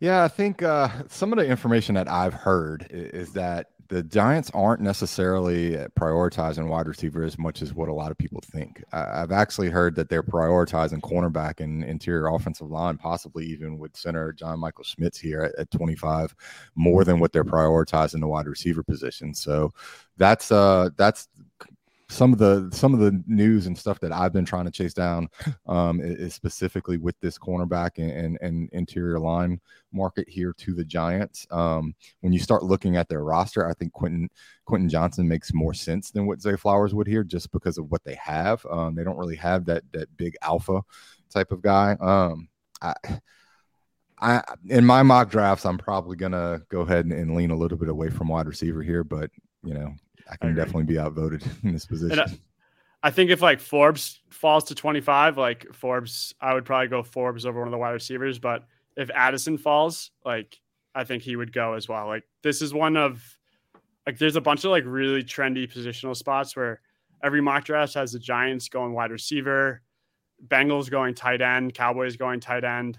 Um, and this is one of them that I don't think I think corner. I agree. Like I, I I think I read one of the beat writers for the Giants was saying that they're not going to force a wide receiver that isn't where he is on their board, um, and they would take someone like Forbes. So the corners, we're out of corners at this point. Um, so, Derek Quinn. Uh, take we don't we don't have a tight end off the board yet. Then what are we what are we dealing with here uh, with the Giants? Uh, we still don't have Bellinger? a tight end off the board. You can move yeah. past that. Um, yeah, I, I, think everyone summed it up. They have five Zay Flowers on the team, but they have no Quentin Johnsons. I think that makes the pick for them, honestly. If they go wide receiver, I'm open to the idea of John Michael Schmitz. He's pretty much the second player I think they draft here if they don't go Quentin Johnston, but I have Quentin right now. A center always goes. There's one center every draft, and this is its last chance, I think. Or maybe, yeah, probably. All right, let's go off the board. We'll, we'll go uh, JMS. Uh, I don't want to have to uh, scroll too far down the board, but uh, here we go. All right, 65th. Mock drafts are always uh, mental exercises. So yeah, this is okay. okay with just it. to practice things different. Yeah, like again, Jeremiah it's Matthew Bergeron in his in his draft with Schrager, and he literally just said like we're just trying things here based on news he heard. So yeah, let's just try something at the back end because the back end gets a little wild. Yep, for sure it does, and I think that's kind of where this this draft is going to be where there's not a huge difference, say, you know, 15 to 50. Uh, so it really becomes, you know, definitely big board specific. Um, Daigle will go with you to the Cowboys. Um, again, like, this is uh, a spot where we've seen interior defensive line, which I think makes a lot of sense. This is the, you know, the early sexy Bijan spots. They could use a tight end. Uh, lots of different ways for the Cowboys to go here at 26. First of all, just a note Silva is watching a perfect game through seven innings at Wrigley right now. And so I hope that jinxes his experience. And two, I would argue there are two teams in the NFL who don't pay attention to medicals, and that are the Titans and the Cowboys. So all of this Dalton Kincaid medical news, I pay no attention to, and I think this is where they pull the trigger, knowing that they are in on either a tight end or wide receiver in this range. So hmm. I'm still leaning Dalton Kincaid, a first round player, specifically to the Cowboys. Uh, Scott, where are you at on Dallas? So I've had Michael Mayer in. Um, Fair. I, I, just think Michael Mayer, with his blocking and due to to some of the other things with, with Dalton Kincaid, I, I, tend to think that Michael Mayer is going to be the the guy here for uh, Dallas. I just think they the way they use their tight ends in line a, a bit more. Um, I think you're going to see Dalton Kincaid flexed out a bit a bit more. Um, I tend to agree with the tight end position here. Um, I have heard whispers that there is an outside shot that if if there's a certain wide receiver here that they, they could uh, go ahead and, and and take a swing at that, and that would be Zay Flowers. So there is some outside uh, whispers there that that's that's of interest there to them. I don't know how much that's going to go ahead and be with Brandin Cooks now there, but I tend to lean tight end here. Also, Scott, I will say that at least through reports, over half the league, and I think they're wrong, but over half the league apparently thinks that Michael Mayer is not a good blocker. Like they think that's actually like his weakness. Whenever you watch him on film, though, the dude is so aggressive. Like he may not hold his block, but he wants to block, which is awesome. So uh, I think that may bring him down a little bit. And uh, our friend Anthony Miko actually brought to the attention that I totally was like forgetting that about the Cowboys the last 15 years, 14 of the last 15 first round picks that they've made, they've had a top 30 visit with, um, which then That's a good point. Nick Roscoe clarified, fantasy law guy on Twitter, that based off the wide receivers, they would be that we still have available would be Flowers or Quentin. Okay. And then we have off tight ends. They've had Darnell Washington in, but they have not had Mayer Kincaid in. Mm, okay. Um, which we still have Flowers, we still have Quentin, we still have Darnell. All um, right. Maybe it's Flowers which, then. Yeah. I'm not here for Darnell Washington uh tight end one. okay. All right, good. Buddy, we're we're getting Washington night one. I hope you know that. We're I love seeing him in the first round. I think this is perfect for for Flowers. He's going. He's going. All right, we're gonna go with flowers here. Um, interesting. I'd love to Right. see that. I'm gonna put that in my log. That's a those are good points. Good job, VR and Scott. All right, uh, Buffalo Bills pick 27. Um, you know, they could use a tackle, they could use a linebacker, they could still maybe use some help along the uh, defensive front as well. Uh, Connor, any leans to uh, Buffalo here for you at, uh, at pick 27? Uh, I mean, at, at this point, I think that they probably just take. I mean, they're probably going to go best player available. I mean, I know that they did sign, technically re-sign Dawson Knox. I mean, maybe they view Kincaid as a guy who could make a difference for them. You know, if, given like a little bit of time, uh, you know, behind Dawson Knox. I mean, maybe Calijah Kancey is enough of a difference maker to kind of like come in and, you know, he doesn't need to be relied upon as like the guy. He can kind of just like come in and, and make a difference to their front. So I would lean towards one of those two guys based on the draft shaking out. I mean, these top like these like kind of bottom few picks here are smart teams for a reason, and like they kind of just tend to go with best player available at position like like uh premium positions. But I, I would go with one of those two guys. If you guys have a strong And- take, though, I'm kind of open to it. I do think so. In this draft, I think as we get later, team needs are going to come into a lot, like going to come into play way more than in years past because the talent is going to have a drop off, and the best player available is going to be way more up in the air at this point in the draft compared to previous years. And one of the needs for the Bills, uh, future needs, will be D line. Four out of their six defensive linemen have their contracts coming up next year. Ed Oliver might even get traded. Um, so I think D line is a prime spot here. And I think Mazi Smith is a great fit. Bresee is another one that you can see, which Bresee is very dependent on whether they re-sign Ed Oliver. Uh, but Mazi Smith, like I think this is a perfect spot for a need that isn't glaring now, but D line is going to be glaring next year. Um, and the best teams draft ahead of the needs, which that would be a perfect spot right here for Mazi Smith, I think. And I don't think that's crazy. No, I don't need it. We have kind of three here, right? We have uh, Smith, uh, Bryan Bresee, and then Calijah Kancey. And I, Scott, you've been adamant about, or not adamant, but we've had discussions around like how teams rate in like where you came in in terms of uh, you know coming in out of high school and what that what that looked like and basically your pedigree. And you know, Bryan Bresee was like I believe a consensus like top five player in his class when he came out. Um, do you think that that's a factor here in terms of you know tiebreakers or um, when teams get close to a decision like this? Does that kind of factor in, or is that more team specific? I think it's a little bit more team specific. I think when you're getting here in, in this this kind of part of the draft, I, th- I think you're you're looking at a couple of things. And, what VR mentioned is when you start looking at contracts that are going to be coming off the books at the end of the year, and you know you have a player like Bryan Bresee in this position, who's a player I kind of like here. I, I've, my last mock draft, I had Mazi Smith there. I, I think either one of these two players are, are going to fit in well.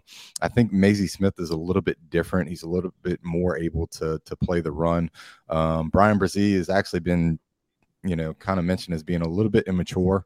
Um, needs to develop, needs to to have a little bit more work ethic on, on the field and things like that. Um, I like Mazi Smith or Bresee here. I, I I've seen more mock drafts have Bresee as as a first round pick than I've had, you know, Mazi Smith be. But I, I think Mazi Smith could could sneak in here, and I think he's an excellent fit here with Buffalo, as I've had my my last mock draft. Love that. And the Athletic had their freak list last year, um, Athletic Freaks, and Mazi Smith was number one, and Bresee was number two. Hmm. Um, to go off of your high school rating thing. Love yeah, I mean, that. you like watch the high school tape. He's like, he's Yeah. it's it's yeah, he's just like throwing dudes out of the gym. Like uh, you know, it's he was his size, and these all kids just uh, should not be playing against. I don't. like I don't even Tom- consider Calijah Kancey here. He's a totally different kind of interior Yeah. player. Like that's not the kind of guy they would draft. So I think they are looking at a Mazi Smith or, as we mentioned, Bresee. And uh, yeah, I, I have him linked to Mazi Smith as well, who Jeremiah has called the best run blocking interior player or run run tackling interior player in this entire draft. Oh, yeah. And just to play devil's advocate a little bit here, I, I tend to think it's going to be a, a, defensive lineman, but Buffalo is also a team that we've heard linked to possibly getting DeAndre Hopkins, wanting to add some more wide receiver talent to the other side of, of Stefon Diggs.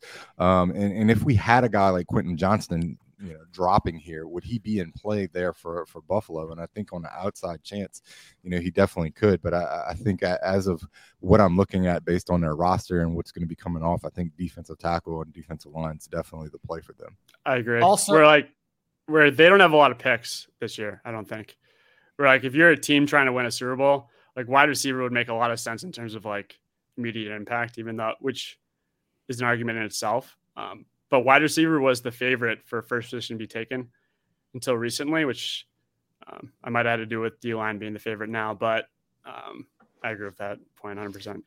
Also, it seems like a lot more NFL teams are down on Drew Sanders than considering had like a first round talent. So Jack Campbell, I think, is in play here, and he's pretty much the only off ball linebacker you should even consider going in the first round. Um, not that he'll be picked here, but this is where it starts, is right here in place of a linebacker that slips my head because I had three glasses of white wine. Uh, Trenton Simpson. Thank you, Jack so Campbell. Uh, the Bills linebacker, uh, Milano. Oh yeah, Matt oh, right. Thank you. Yeah, yeah. For no help. I, li- I like Drew Sanders. Um, I don't know. He's an Alabama prospect. He can rush the edge, and you know he could play more traditional linebacker. But doing my linebacker homework, you know these guys come in and they, you know of they, they start to you know accumulate seven and a half, eight and a half uh, tackles per game here when you start looking at these kids. But when so, you don't have a when you don't have a lot of picks, like using one of them on like a non-premium position, offensive. I just yeah. What? It's offensive. Yeah, offensive. Yeah. yeah.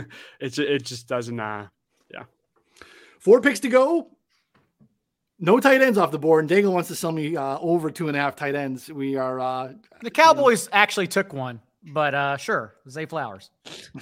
uh, I've been pushing back on this is just a spot too where I don't think it's a, a need. And I think that there are, it's actually you can make a case that it's one of the not, not necessarily a deep position, but there are other tight ends outside of these top three guys um, that can be addressed here if the Bengals wanted to add one. But it is a very popular selection in mock drafts. I assume we'll end up doing that here uh, because of the way that the board has fallen VR. But what are your thoughts on the Bengals at 28? So this is one of like the more trendy spots for a tight end, which I think if you're deciding between Kincaid and Michael Mayer here, like I'm definitely defaulting to Kincaid. Um, I think this would almost be considered him falling. But if all the tight ends are on the board still, um, it definitely has me thinking that, like, if all the tight ends are here, like everyone's gotten pushed up, the chances of one of the five still being in the second round, let's just say, could be a lot greater. Uh, but Kincaid makes a ton of sense. If it's not a tight end, it's very difficult to pinpoint where they go. I would say maybe corner. Um, where they drafted safety last year, who he was forget it, that was like one of the greatest bets ever. That was like the first round trendy pick. Who was the guy? Dax Hill. Mm-hmm. That was the Emmanuel Forbes of this year. Um, and Lewis yeah. Cine. Yeah, Lewis Cine.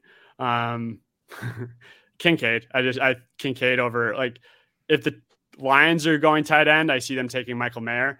If the Bengals are going tight end, I see them going Kincaid. In which the team that goes tight end is going to decide between the relevant question that everyone's debating on every podcast on which tight end goes first. Um, so yeah, Scott, Kincaid bets win. Here? So the players that I that I'm looking at that I, I think are in play here, I, I, tend to agree. I think it's going to be Kincaid. I think he fits that offense a, a, little bit more. They've had meetings with both Kincaid and Michael Mayer. The other player, I think, when you start talking cornerback, it's another another team that's been well connected to Emmanuel Forbes doing their homework on him. He's a player I could see here. They have not had a meeting that I've been able to track with uh, Darnell Washington. So when uh, that's a, a, name that I've been starting to see linked more and more here to the Bengals. And then uh, Jahmyr Gibbs is a, another player I've been seeing like kind of linked here. Um, the player that they have had talks with and, and, multiple meetings with is Dawand Jones if they were to go offensive line. But here in this position, all the mocks that I track, you're looking at, at a tight end here, and I think Dalton Kincaid's the pick here this is where I was landing uh, Anton Harrison often because you know Jonah Williams is looking to get out. Um, they need a tackle. They are a very very pass heavy offense, protecting their assets and supporting the passing game makes a ton of sense to me too. So I can I can get down on the Dawand Jones thing, but we will go with Kincaid, the first tight end off the board. Um, and the slide continues for Michael Mayer a little bit longer.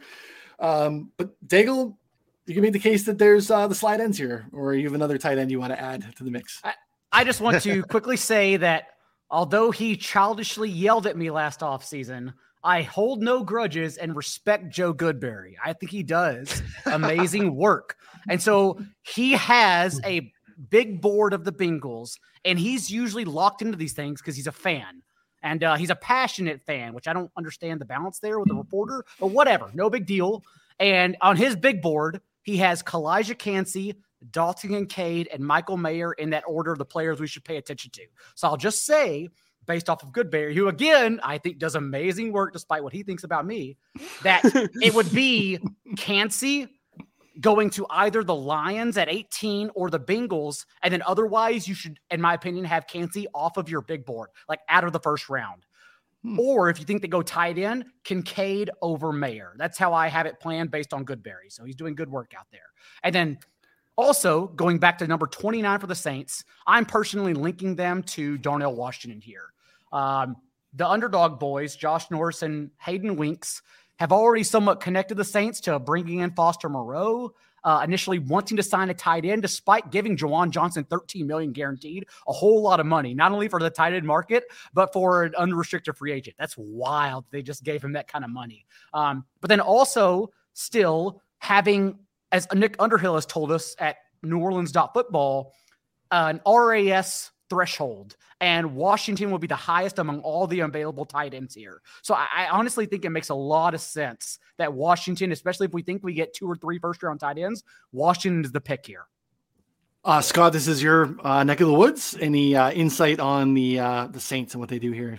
Look, I, I'll be straight up honest with this one, and Underhill's the man. When it comes to New Orleans football, he is yes. the most tuned in guy down here. There's a lot of other local guys that do, but that do solid work. But when it comes down to New Orleans football, and if Underhill says it, then that's pretty much the way I would lean.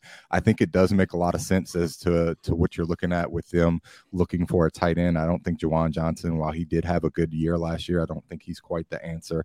I think uh, that they're going to be looking for another person. And look, I, I think Quentin Johnston's in in play here as well. I think they could be looking for another wide receiver.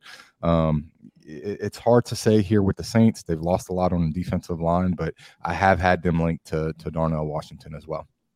I think they've lost a lot on the defensive line. I think I've uh, been kind of where I've been at, mixing in different guys depending on where they fall. Um, they've lost a lot. Uh, edge rusher, uh, you know, Shy Tuttle, Marcus Davenport. They brought in Khalen Saunders from the Chiefs, big body, but again, that's a guy that's playing, you know, forty percent of the snaps or something like that. Like they need some some help up front. Uh, they lost a lot in the front seven. So um, Bresee Kancey makes a ton of of uh, sense to me here as well. Um, I know you guys are passionate. Again, I I get. I just think that Juwan Johnson they, they gave him a ton of money, and like uh, uh Sam LaPorta is here later. There's some like there's some other tight ends, uh, you know Tucker Kraft. There's some other guys that I think are out there that you can go out and get instead of spending at the first round. But uh, maybe well, that's how they want to address the defensive line the other name that they have been linked to on the defensive lines on the board right here, and Felix Anudike Uzomah. Mm-hmm. He's a guy that they have had multiple meetings with. Um, they they have been sniffing around and, and, doing their homework on him, and I do believe that he is going to go ahead and meet some of their relative athletic score thresholds and some of the traits that they look for. So that's another guy I'd go ahead and keep an eye on. Jack Campbell, Jack Campbell, and Trenton Simpson also meet their personal RAS thresholds. Just a note. I, I have no idea if this guy meets it, anything, but Will McDonald just feels like like he feels aligned with the edge rushers that they've taken in the past. Um, yeah, uh, Darnell Washington. he's, he's got to go in one of the next three. Will McDonald's yeah. going one of the next. So Will McDonald, from what I've been told, because I brought up Will McDonald for, to some of my Saints sources as well, and the concern with Will McDonald is that he's a little bit on the light side for what they want. You start looking at the way they go ahead and run that defense, specifically along along the defensive line, and they tend to go a little bit heavier with their ends. Um, yeah. You start looking at Turner and and Cam Jordan, and then even um, who's the defensive lineman they just lost to Detroit yeah, or Minnesota. Yeah, so that's that's my only concern and pushback on Will McDonald is the size. I mean, what are what are Darnell Washington's second tight end off the board odds? They're probably not really uh, fun. Uh, plus, plus, isn't it plus like six hundred something? I it was Uh, plus- It's gotta it's gotta be fun because Michael Mayer, poor guy, he's fallen. Well, if, you're- if you're going to do that, knowing that Kincaid has potential medical issues and NFL teams are down on Mayer's blocking, just take the plus, take the 10 to 1 at uh, Washington first tight end. Just bite the bullet. Yeah, just do it. Uh, yeah, I've so it's like bets at this point. What's the yeah, number? Washington plus 350 second tight end, Washington plus uh, 10 to 1 first tight end. Yeah. Uh, I mean, we're probably we're gonna only have two tight ends in this mock. So if we go tight end here, if we don't, then we're we're just gonna have one. Uh, so I feel like we should probably have tight end going here if we want to conform. But if we don't want to conform, then you know, Let's do it. Fuck Let's it, go just do. Washington. Oh, son of- I, Roll I, think they're taking a Underwood. defensive lineman. It makes Uh, sense, Noonan. I do too. The I dots think connect. line. I think they're definitely taking offensive lineman. I mean, defensive lineman here. Me Uh, too. sc- continuing to scroll down. Give me a fine. minute. he's not in Sorry, PFF's gotta- top 200, dude. Keep That's not our problem. Oh, he is. Sounds like Is a it- personal company problem. Did Underwood is Underwood is did, is Underwood implying Washington? two. It's it's one of the names he Right. mentioned among uh, six or seven. Go to New Orleans football, everyone. He does Yeah. great work. Like that's the stuff I buy. Like that is Yeah, like of course. that is the core to it all. Kapensky, Biggs, Underwood. Let's go. All right. So we gave the Eagles uh, Peter Skoronski at pick 10. Um, feel like everyone thinks they're going offensive line, defensive, either edge, defensive lineman, something there here at 30. Um, but again, if you guys want to go off the board, again, the PFF board here is telling us wide receivers in need, and we still have Quentin Johnston on the board. Uh, kind of the uh, Eagles do.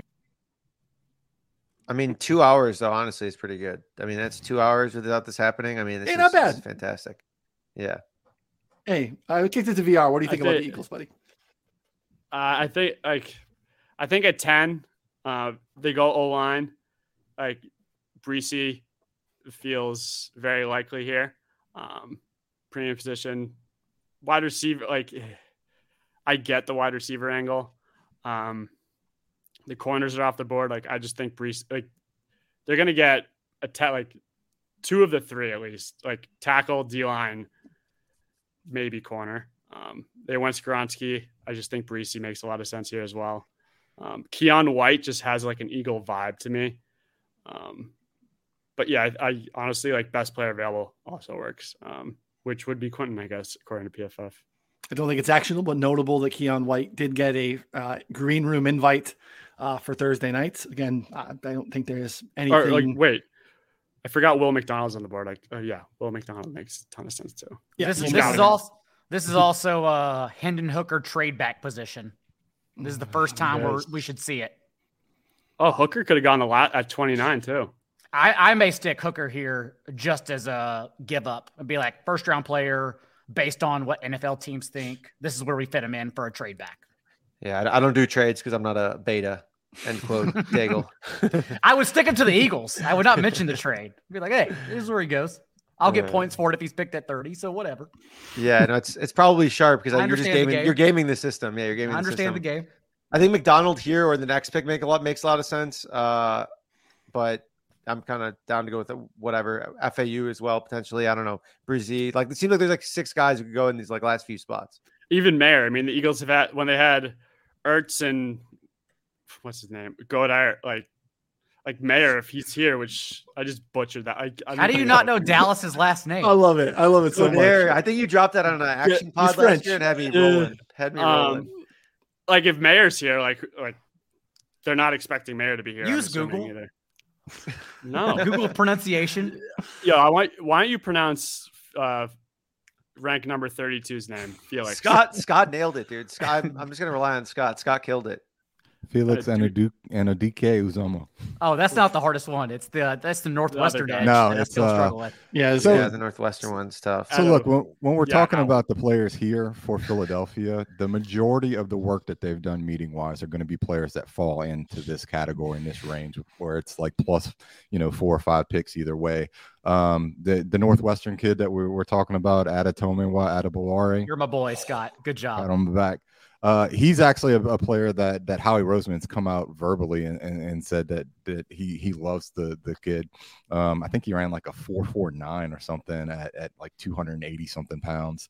Um, but but all of these guys they they've had meetings with. Um, Emmanuel Forbes has had a top thirty meeting with them, so another spot where he would possibly fall in. Just just when you start linking Emmanuel Forbes to a lot of these teams in the top thirty visits he's had, I think that makes him a lock there. But Will McDonald, um, we talked about some of the uh, the other like Brian Bresee, you know, all of these guys, Mazi Smith, you know, they, they they've put in a lot of work to to some of the prospects that are going to go ahead and fall in this range, um, including some of the tackles, Anton Harrison and and others. So this is a spot where I think you can go ahead and, and pencil them in. I think Brian Bresee is probably going to be the top of the line prospect here, and the way they like to build from the inside out, I would tend to lean a little bit more in his direction. Yeah, uh, Hargrave moving on to uh, San Francisco as well. I think it makes a ton of sense. He's, uh, I think, a better fit than Kancey too. So we'll go with Bryan Bresee, and then um, I mean, I think Will McDonald could have gone in any of the last few spots. Um, I feel like I very similar to. I feel like I was doing a little bit of uh, you know in the mentions and replies and was is digging around and uh, front of the show, former PFF guy now at Sumer Sports, Eric Eager, very plugged into uh, all of the trappings of the Chiefs. Um, someone insinuated that he does not believe that Will McDonald will be here, but if he does, uh, does not believe that he makes it past this spot. So I feel like this is a pretty safe, um, you know, last landing spot for Will McDonald, unless anyone has any pushback. Yeah, and I, I think Zierlein on one of the podcasts said in his last mock he just like completely forgot about Will McDonald, and if he had remembered, he would have put him, I think, here, and he thinks he's going to go way before this. Uh, but the only thing on the Jeremiah on one of the podcasts this week, it was very subtle. He mentioned that the dude from Northwestern, I'm not even going to try to pronounce his name, he's going to have at the Chiefs for his in his mock, his final mock on Wednesday. Hmm. Um, yeah, but I, am assuming Will McDonald wasn't available for his final mock either. Um, well, I mean, we we put Darnell Washington in this mock, so we definitely have made some mistakes. There's some some spots for other people to be in here, so uh, I don't hate that at all messing with Daigle. So that'll do it. That is the eh, man. Only two hours and eighteen minutes. Is not bad. Let's see how our uh, how we graded here. I wanted to look at some of the other longer. guys that are available. People can deal with it. I love the grading, like as if like they know. Like no yeah. one knows. it's just we're gonna get a let's see, probably a pretty bad grade because Quinn Johnson didn't go. And he was like their number six player on the board. So, all right, let's see what happens. Just tweet that out. Do we want to? We're gonna... no, we want people to listen to the show. Let's do, let's do I it. I don't think this is that bad. I I think this was. Where's I mean, who's great at? Nobody knows shit anyway. Um, I think this is totally fair. Yeah, we don't get a, we don't get a, a grade. Isn't there usually a grade? Yeah, like Washington's no. the only like really drunk spot. What? That's your one, Washington. I think. I mean, in this mock would be totally different if Levis didn't go to. Like that's yeah. but he's going to. He is. He has to. That's that's what I've heard. Apparently. All right, we've been here. We've been here. All right. Hey, ship chasing goes for three hours. Okay, they can hang out. That's not a problem. You're, you are right. You are correct. All right. Uh, we will have more mock drafts on the site, so uh, check that out. We've been making those free over at 4for4.com. Reminder again, thanks for hanging out with us. Uh, we'll continue to stay plugged in. If you want to get the bets that we're making, uh, jump into Discord at 4for4. Go to 4for4.com slash plans, get the betting subscription, or you can go over and download the Vivid app. Uh, Vivid's a pick'em site. Uh, you're familiar with Vivid Seats. They also have pick'em games that you're familiar with. Um, download that app, deposit a minimum of five dollars. They'll match your deposit up to 200 bucks, so you can go uh, much bigger than that if you want. But the minimum five dollar deposit with promo code 4for4 bet, uh, and you will get a three month betting subscription to 4 4. So you won't get anything during the football season, uh, but you get everything else that we do on the site between now and then. Scott does great work on the MMA side, still grinding NBA playoffs. Um, lots of other great stuff coming in the future. So you get a little bit of our future work here and all the uh, NBA and NFL draft stuff as well. Um, VR, where can everyone find all of your fantastic work? They got to buy your sheet, right? They can still buy your sheet. Oh yeah, Vegas refund on Twitter. It's pinned to the top. Yeah, it's great. Sign up. It's Good selling really, point. it's really really expensive, thirty five dollars. Um, Wow, Michael Mayer already getting steamed off of our mock draft. Wow. Just kidding. It's um, not great. Uh-oh. Be over it. yeah, we didn't get an actual grade. I don't know. I, I you know, I give it an, uh, a solid A minus. I think we did. I think we did pretty well. There was a, a good amount of mutual respect here on the board. I agree. And, uh, you know, I think Scott probably wanted to go a little bit of different at the top. We very much leaned, I think, on him on the bottom. So I think we we you know try to balance it out a little bit. But you know, Scott will have uh, a final mock on the site at 4for4.com that you'll want to read here in the uh, in the coming days. So and, we all have to have the final draft submitted by uh, Wednesday evening. So look for those either Wednesday or Thursday on the site. What you got, VR? No, I was just gonna say, like the top of the draft, like the strong opinions, like are there because there's only a couple ways you could go or when you get to the end of the draft, like anything can go where the process is so much smoother. Um, I don't even know why I'm bringing this up, but you called me I, out, so I think I'll I'll probably have something different on Monday too. I, I, got a lot of thoughts burning in my head, so I'll probably have like a Daigle's ten thoughts on the draft article for everyone too. I got some ideas. I hate, to, I hate to see this, Daigle. Uh, well reasoned on everything, fellas. Daigle broke up the. Sorry, Silva. Sorry, Silva. Dude, I can't. I can't just let the man live. He's happy. I can't let him live. I mean, there are some there are some true loyalists in here. If they sat through that entire two years, shout out to you. Plus loyalty points. Yeah, we very much appreciate that. While you're here hanging out, uh, like on the video goes a long way. Uh, sub to the channel four for four bets. We have a four for four YouTube page as well. If you want uh, more of Daigle and you know underdog and you know redraft and all that stuff, that's over there as well uh, Connor Scott and I have been hanging out here on the uh, Bets channel. So check that out. So good stuff as always, gentlemen. We appreciate it very much. So for Connor, Daigle, Scott, VR, I'm Ryan. We'll see you all a bunch next week. We'll probably do. Th-